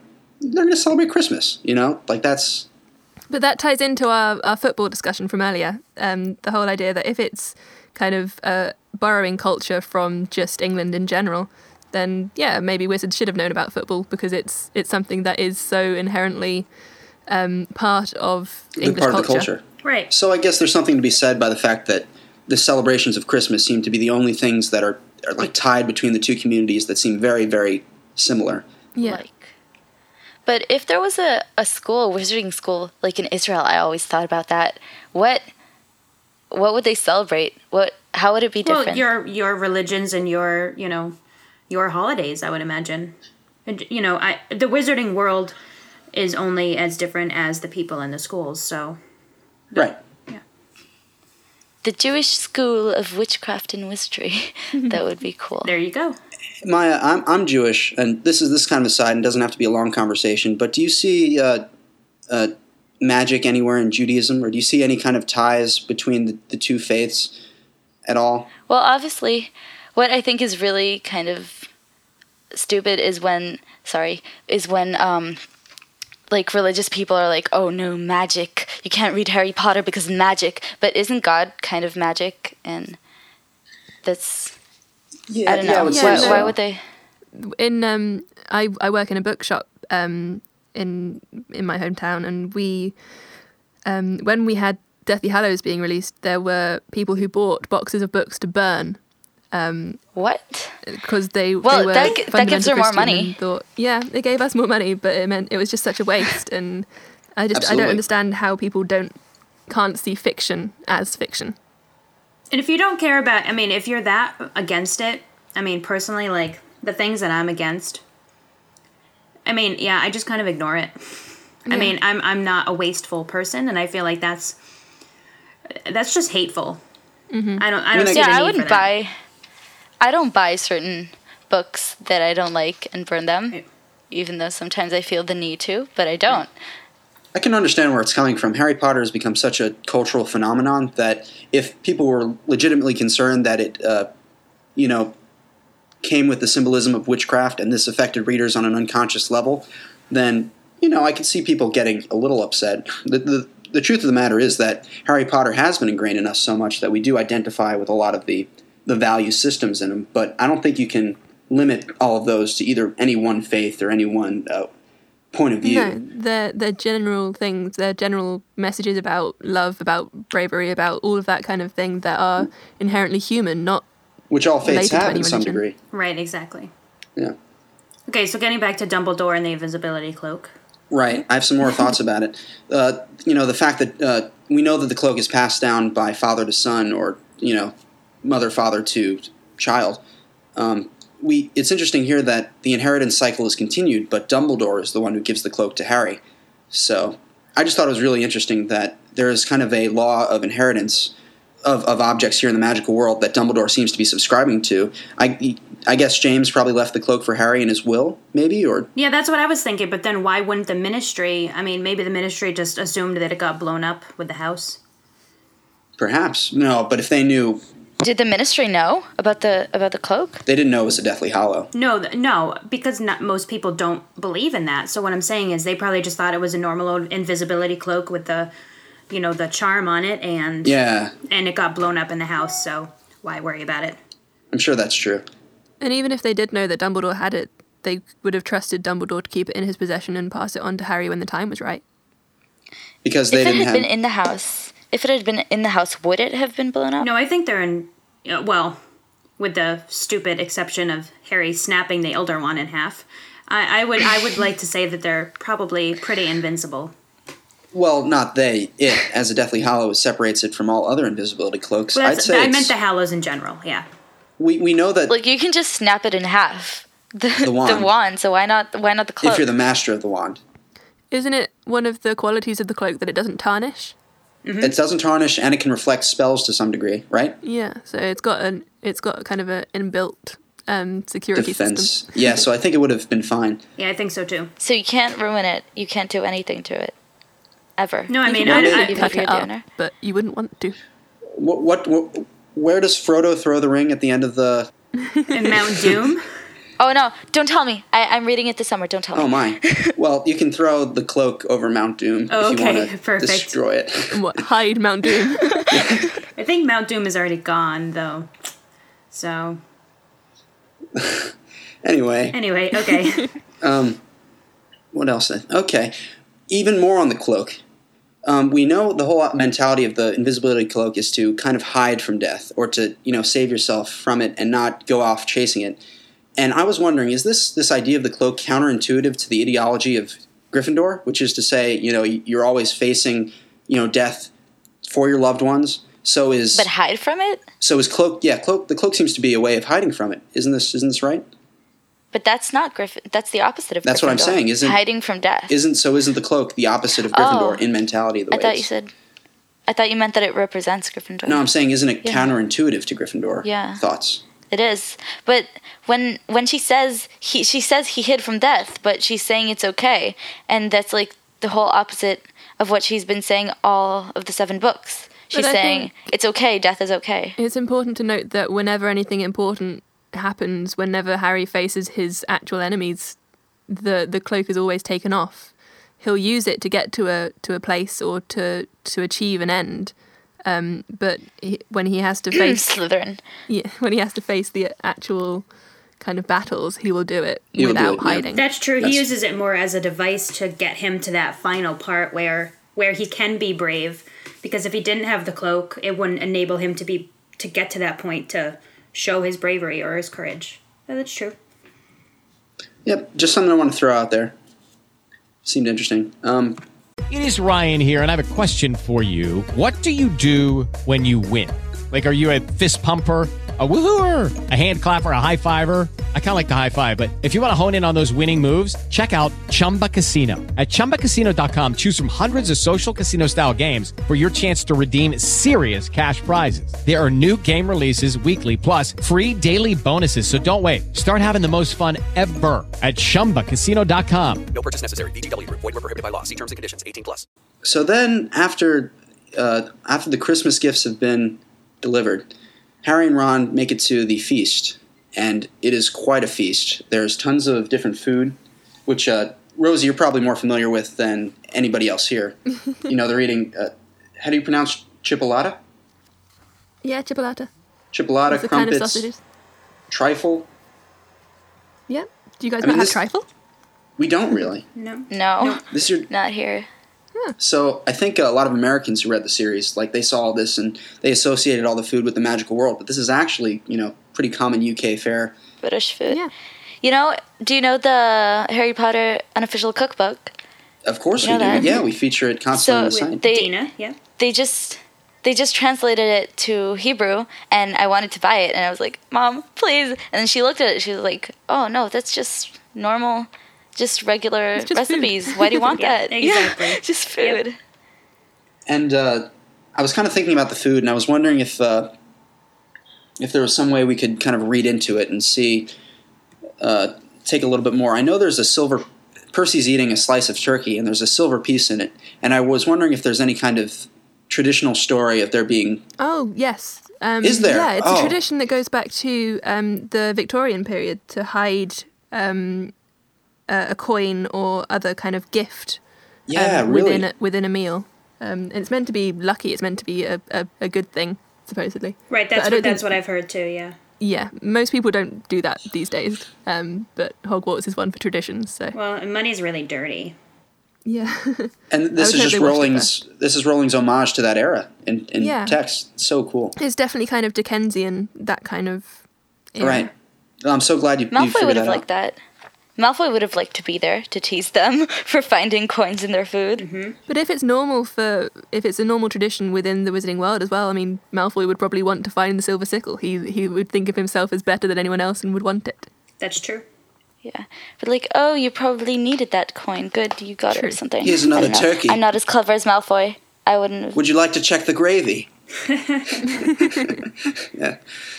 anyway, um, and we at the high table with the staff, we have Hagrid drinking his wine quite heavily, and he, for whatever reason, kisses McGonagall on the cheek, who proceeds to giggle. the Hagrid her McGonagall ship, I have not seen any of, but what an interesting pairing that not a fan has brought up, but Joe has brought up to us. So, Rosie, have you have you ever seen any uh, any pairings of those two characters? Um, not personally, but I'm sure they're out there. I'll take that. Go to the fan fiction center of MuggleNet and submit your fan fiction. Thank you very much, Of Maya. Hagrid and Listen, listen to this one. Thank yeah. you. Touting the Couldn't plug ourselves. Thanks, Maya. Yeah. We need you I, to do I that. think that moment is is more to say that McGonagall was probably drinking as well. Yeah, and I, I think Yeah. it speaks to her fun-loving nature because I feel like, yes, we know her as this tight, you know, up uptight kind of strict teacher, but you know, again, we learn on Pottermore that she has a heart, she feels, she cares. So I, I think Yeah. that this is just a glimpse into her softer side, albeit Especially the drunk side. But How much drinking is at Hogwarts? I, I think we're going to see a lot of it as the books go on, yes, we are.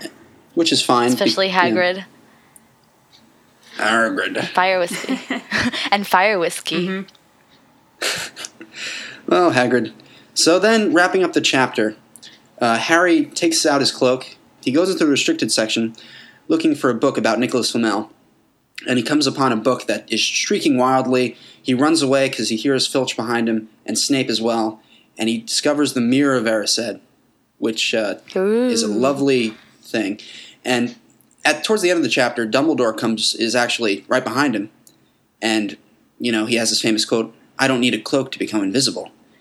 And I'm, we're going to talk about the the mirror in uh, just a sec. But just thinking about Dumbledore, has he been stalking Harry and Ron? There's also a line from him about um, when he's talking about Harry what what the mirror is. He says, "And it showed your friend Ron himself as head boy." So not only is he, He there, there. tonight, Dumbledore saw him this other night as well. So and we know he's been invisibly watching them. So I know Dumbledore is all knowing, but he's a little bit stalkerish. And I'm you know I he's there he's 11. I mean Harry and Ron are 11. Dumbledore's like 150. I mean, generally this is kind of judged as weird in society. Uh, No, I mean, I think Dumbledore was in the room enjoying the mirror. I mean, just as Harry was. I feel like even though he doesn't express it, you know, outwardly, his heart is broken. And he just wanted to be in that room to see what he saw, which is his family, just like Harry did. And I mean, no, I don't think he was stalking them. I think that he was, you know, not taking his own advice, which he told Harry, you know, don't get involved in the mirror because it can't give you what you see. It does not do well to dwell on dreams and forget to live. Exactly. But think about the fact Remember that, the mirror is there as well. I mean, at this point, it's in a classroom. It's not guarding the stone. Right. That's true. Right. It hasn't But been moved. Why is it? Right. We already know that So the stone if- is if in, Quirrell- in Hogwarts. If Quirrell had gotten in before that, if Quirrell had gotten in on Halloween, he would have gotten the stone. Yeah. Easily. And by the way, if um, all of the teachers know about the stone and how to get to it, then how does Quirrell not know how to get the stone? Because I think Yeah. Dumbledore's the only one who knows what, um, how to get it out of the mirror. Yeah. So. No, but, the he's mirror's right. He must there know how to. He must know how to get past all the traps, and that's why he was able to do it because all the teachers must have been in on it from the start. But I don't think. Yeah, but maybe I think all the he had teachers to want know. it. All the teachers know that the stone's there, and they know that other teachers have given um, challenges, but they don't know what those challenges are. Right. I would. you I would agree with that. Dumbledore is probably the only one who knows what all of them are. Teachers talk. Yes, they do. But not about secret things that they know they can't talk about. Right. Except for Hagrid. Maybe they do. But then that's that's Hagrid. Yeah. All right, so therefore ends our discussion of chapter 12. Oh. Our special feature for this week, because of its importance, um, is our artifact inspector on the Mirror of Erised. Um, so we're going to look into kind of great detail about the mirror itself, um, about what it does, and about why it's important. Um, so, let's start with the description of the mirror itself and the fact that it says, um, written backwards across the top of the mirror, I show not your face, but your heart's desire. Why do you think it's written backwards, other than Erised being a cool name? Well, I mean, I, I think Because it's a mirror. The Oh. whole idea of the mirror is you can read it backwards. Oh, okay. Well, I'll buy that, but I, but I th- but That I think sense. too that it's it's kind of an object of mystery, and to just write it straightforward seems a little um, not mysterious, and pretty Yeah. pretty transparent. So Did any of you not get that it was desire spelt backwards when you first saw it? Oh, me certainly, because I was pretty young, but now it's quite obvious. Yeah. Yeah, I mean, Quite a I- nice little kind of Easter egg for, for people that are yeah, coming to it. Now, here's a question: Is it the heart's desire or is it the mind's desire? it says heart's it- desire. I know it says heart's desire, but just for the mere discussion point, is it? If it were the mind's desire, then you would have known what it was. You wouldn't have had to look into a mirror. Yeah. So does this speak to a, a truer desire because your heart brain is, is more powerful than your brain brain? Yeah, I think so because I, I feel like um, desire of the heart. I mean, kind of spe- it speaks to the things in life that are seemingly unattainable, the things that you feel like you might never be able to achieve, the places you might never be able to get, the things you can never go back to, are, are what your is what But- your heart truly desires and yearns for. But the mirror, Dumbledore says it gives you nothing except just the obsession, more obsession with your desire. But Harry didn't know what his parents looked like and his family looked like before he looked into the mirror. So it did give him something. And mm-hmm. without all of the the enchantments that Dumbledore put on it for the stone, before that, it did give Harry just knowing what his family was like. And and how that's a great For question. real. How did the mirror produce exactly what these these characters look like with Harry having never really seen them before at all? And you know them smiling at him and, and Lily's crying in the mirror. It's is he actually seeing these spirits? Are, and are they looking back at him? That's like the remember how it can create a whole memory even if you don't remember the exact memory. So the mirror can uh not the remember the The stone? What's it called? The pensieve, yeah. Um so that's the same thing with the mirror maybe that it just kind of knows somehow. Right, right, exactly right. The pensieve, it can recall all the details, even if the memory is like kind of f- fuzzy. It, it really lit, it legitimately puts you there.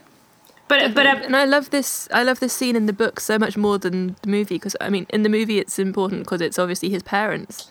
But the fact that And you get to see them. all the Potters in the mirror, it's a whole crowd of people standing right behind him, including um, little old men um, who have Harry's knobbly, knobbly knees. knees. Right. See, I, He's seeing his whole family. I, I think for me it speaks to um, you know again it, it says on there i show not your face but your heart's desire. And i feel like you know there's a line that sirius has later in the books that says you know the pe- the ones that love us truly never leave us. So i feel Mhm. like these people live in harry's heart. It doesn't matter that he doesn't know what they look like because the mirror is reading harry's heart and his family lives in his heart. So that's where it's coming from for me Can I just make a plug from the Alohomora section real quick? as you wish All right, uh, there's a user named Midnight Crimson who actually wrote an essay all about the Mirror of Erised, and it's currently featured. It's called The Mirror of Erised from the Heart, which uh, actually questions if it's the mind's desire or the heart's desire, and I'd like to read a short section, section from it. Go ahead. So, this is after she's made the distinction between the heart's desire and the mind's desire. I know. You're asking, is there a difference? I believe so. The heart's desire to me seems more inherent, more overarching and generalized and long term than the mind's desire.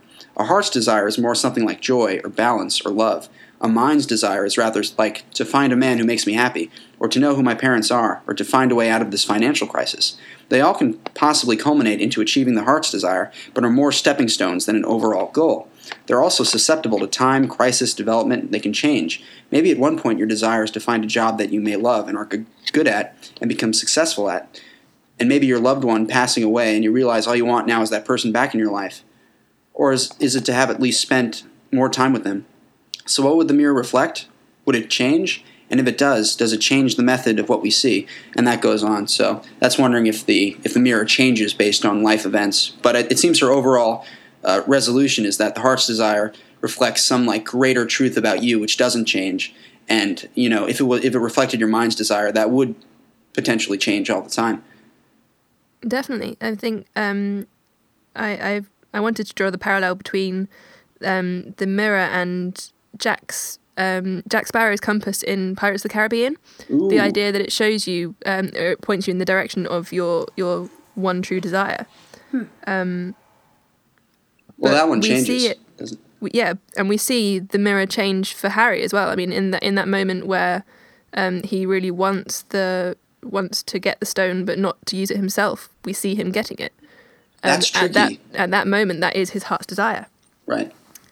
Um, so I wanted to ask, like, in the future of the books, um, would ha- if Harry had seen the mirror again, would he have maybe seen where the Horcruxes were hidden? Would he have seen himself with Ginny? Would he have seen any of those things come true once Could he it kind of accepted that his family were still around Yeah.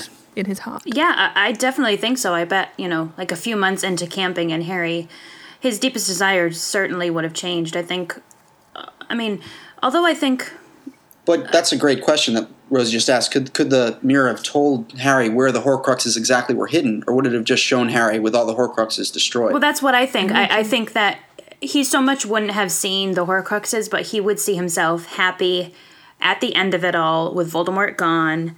with Ginny. Um, yeah, I mean, I uh, the the you know the Horcruxes was just the journey to get to his desire. If he had seen the Horcruxes, though, that brings us back to the theory that maybe Dumbledore was wrong about the mirror not helping you in any way, except for making you more obsessed, mm-hmm. because it could actually Tell give you you, information. Yeah. Yeah. Yeah. But I, I guess it wouldn't because I, I believe Dumbledore that there's nothing. Then again, it showed it showed the Sorcerer's Stone in Harry's pocket. I just changed my answer. Remember? Yeah, but but I mean that's because Dumbledore specifically bewitched it to do that. Enchanted Yeah. it. Yeah. But is it though? Because at, at that moment, the whole point was that Harry didn't desire to use it himself. It was still a desire that changed the p- image in the mirror. Um, I I think that we have to take Dumbledore's speech there. Whilst it is obviously really important, he he he wants Harry not to be obsessed.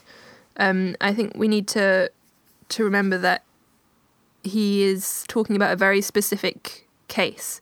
He's talking about the the problems of trying to kind of resurrect the dead from a memory from the mirror. In a way, he's kind of talking about the resurrection stone, um, and and that whole idea that it it will never kind of fulfill your desire to just see it. Right. Okay, I see what you're saying. That makes sense. Um, so I, th- I think that desires can change, and like an obs- you can be obsessed with one desire, and in that sense, lose your entire life by sitting in front of the mirror because you're not experiencing other things to desire. Yeah. Um, so if, if you did go away and come back, it, you you have potential to see a different thing in the mirror. Did Dumbledore? What did Dumbledore see before Ariana died? I, or what would he have seen? Yeah, what would he have seen? The Hallows Maybe himself in, in great. and the Hallows. Maybe himself and Grindelwald Himself, and the yeah. Hallows. That's possible. All happy. But that's the thing. I mean, Dumbledore talks about seeing socks in the mirror. Maybe that was the last thing that Ariana gave him. Aw, No, I I, think no, I think he, I think he's lying. Complete lie. Yeah. Does Dumbledore? Well, yeah, he said about the truth. He does. Dumbledore does lie. Doesn't A lot. Yeah, he does. Yeah. Not to say he doesn't enjoy the nice frilly sock every now and then, yeah. but uh, sure. he and he and Dobby can get a room somewhere. Anyway, yeah. is there any any other cool comments for our artifact inspection? I wanted to talk about um, Ron's desire for a while. Um, the fact that he, he sees himself wearing a badge like Bill and holding the Quidditch cup because he was Quidditch captain like Charlie. Um, Yeah. How much of his kind of desire is built on his desire to be kind of accepted within his family? I All mean, of it's it. that, and he's just he's extremely jealous, and this jealousy kind of ties through all the way to the last book, where he has to you know get past Harry and Hermione potentially being together. I mean, I, I can't speak for the dichotomy of a large family because I only have one brother and he's um, older than me. But I, I feel like if you came from a family of, you know, people who A lot of people. older people who were constantly doing great things, you know, like all of his brothers were smart. They were prefects, head boys. You know, I mean, with the Poor I mean, with the exception of friend George, but they're still great in a different way because they're, They're popular, popular. they have lots of friends, they're well liked, they're funny, and they still do Yeah. fairly well in school. So I feel like for Ron, I mean, his desire is just to live up to the family name. And not even just that. I think the the idea of, like Noah was saying, his jealousy Yeah. um, is is such an important character trait within Ron. I mean, if you think about how he reacts um, to the Goblet of Fire and Harry's name coming out there, um, and then the the jealousy with the relationship between Harry and Hermione when he's wearing the Horcrux, I think that um, that inherent idea of him not being good enough, of him not being popular enough, of him not being kind of the heroic character and being a sidekick. Um, he is in, so afraid of that, and his desire is to be better than that. How is Ginny not affected by this? Is it just her personality that's yeah, I think different? Ginny is a lot tougher than Ron. But Ginny is also special because she is the girl. Right. She's the She girl is that her the- mother always wanted. Yeah. And Ron Yeah. knows this. Yep. she gets to be this one. She gets to feel like the the special one anyway, even though she's the youngest one. I almost, uh, I almost got, caught a hint of it uh, when Fred and George come barging in with the with the sweaters that they're both wearing with F and G on it, and they say, "Oh, Ron, yours doesn't have a letter on it. I guess your mom. d- I guess mom doesn't have to remind you who you are." And No, he says that to Harry, doesn't he? no, to Ron. No, he Ron's says is it to just Ron, maroon. yeah. No, Ron says. I thought Ron had an R in his. No, it's just it's just a maroon sweater with no letter. So I think there was a slight comment about you're kind of this extra child here. Plus, and he Harry, hates maroon, and he keeps getting this color. It's like, is he not important enough? Yeah. Whereas Harry is like a glowing emerald green with a big H on it. Yeah. He's Does he tell immediately his mom he replaced. doesn't like maroon? What was that, Maya? Does he tell? Does he tell his mom he doesn't like maroon? Probably. Uh, who knows? He probably says it in the whiny Ron Weasley way, though. Yeah. Yeah, mom, I don't like maroon. Exactly. But she just likes it on him. Yeah. what a whiner.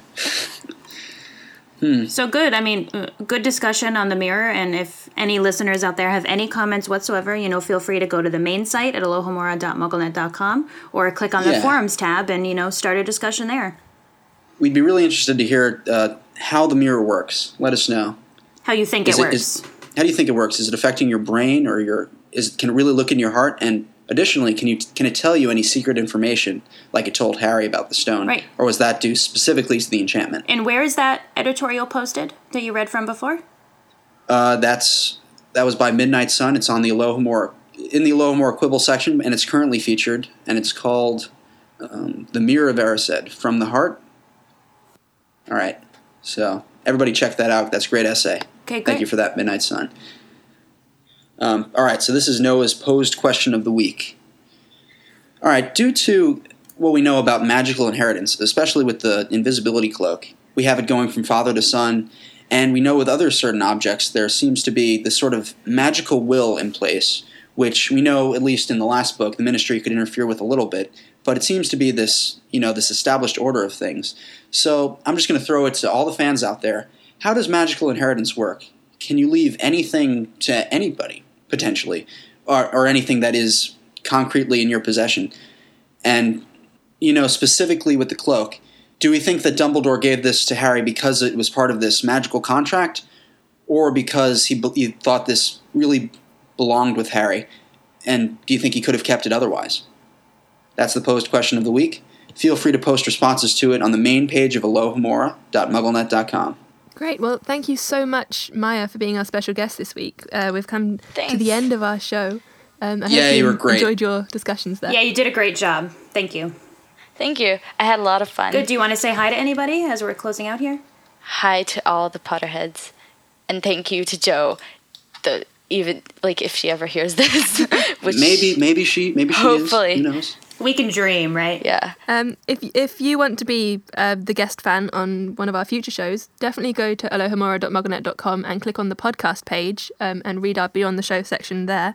Otherwise, just make sure that you're, you're submitting content to the Alohomora website, um, either on the actual archive, on the forums, um, and you need to have appropriate audio equipment. So you need to have a, a good microphone and some recording software. Or as best as you can.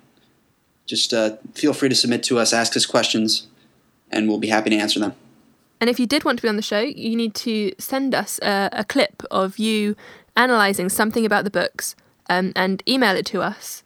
at alohomorapodcast at gmail.com. And if you want to get a hold of us in any other manner, um, feel free to follow us on Twitter. We are at Alohomora MN, M is in Muggle, N is in Net. And our Facebook is facebook.com slash open the Dumbledore.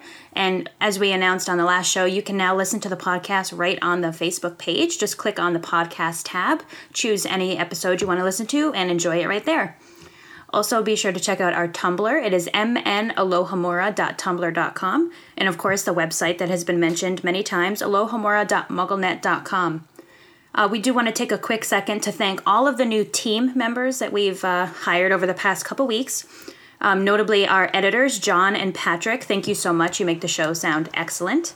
Yes, you do. Also, Chris, Jessica, and Laura, who's the new moderators on the forums. Thank you guys for keeping everything in check. And also the countless number of amazing transcribers. There are so many of you, I couldn't even begin. I mean, it would take 10 minutes to name all of you. But we want to thank them so much because we literally couldn't do it without them. So if you have any comments um, or want to get hold of us for any reason whatsoever, you want to be a transcriber, sending us an application. You can send it to alohomorapodcast at gmail.com.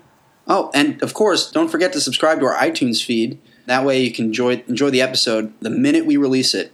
And we love to see reviews from fans on the on iTunes because that's like our biggest forum for it. So, you know, keep that up. Yeah, we love getting them, so thank you so much. All right, and that about wraps up our show. I'm Noah. I'm Rosie. And I'm Kat. Thank you for listening to episode 5 of Alohomora. Open the Dumbledore.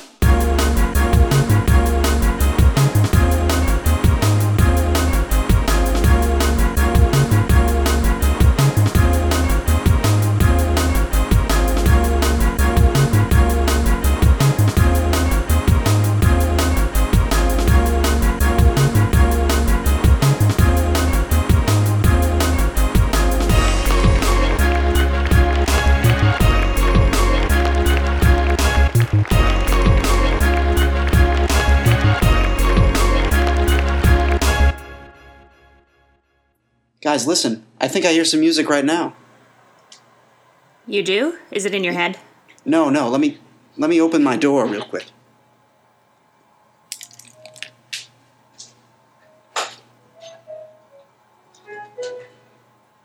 Oh, someone playing piano.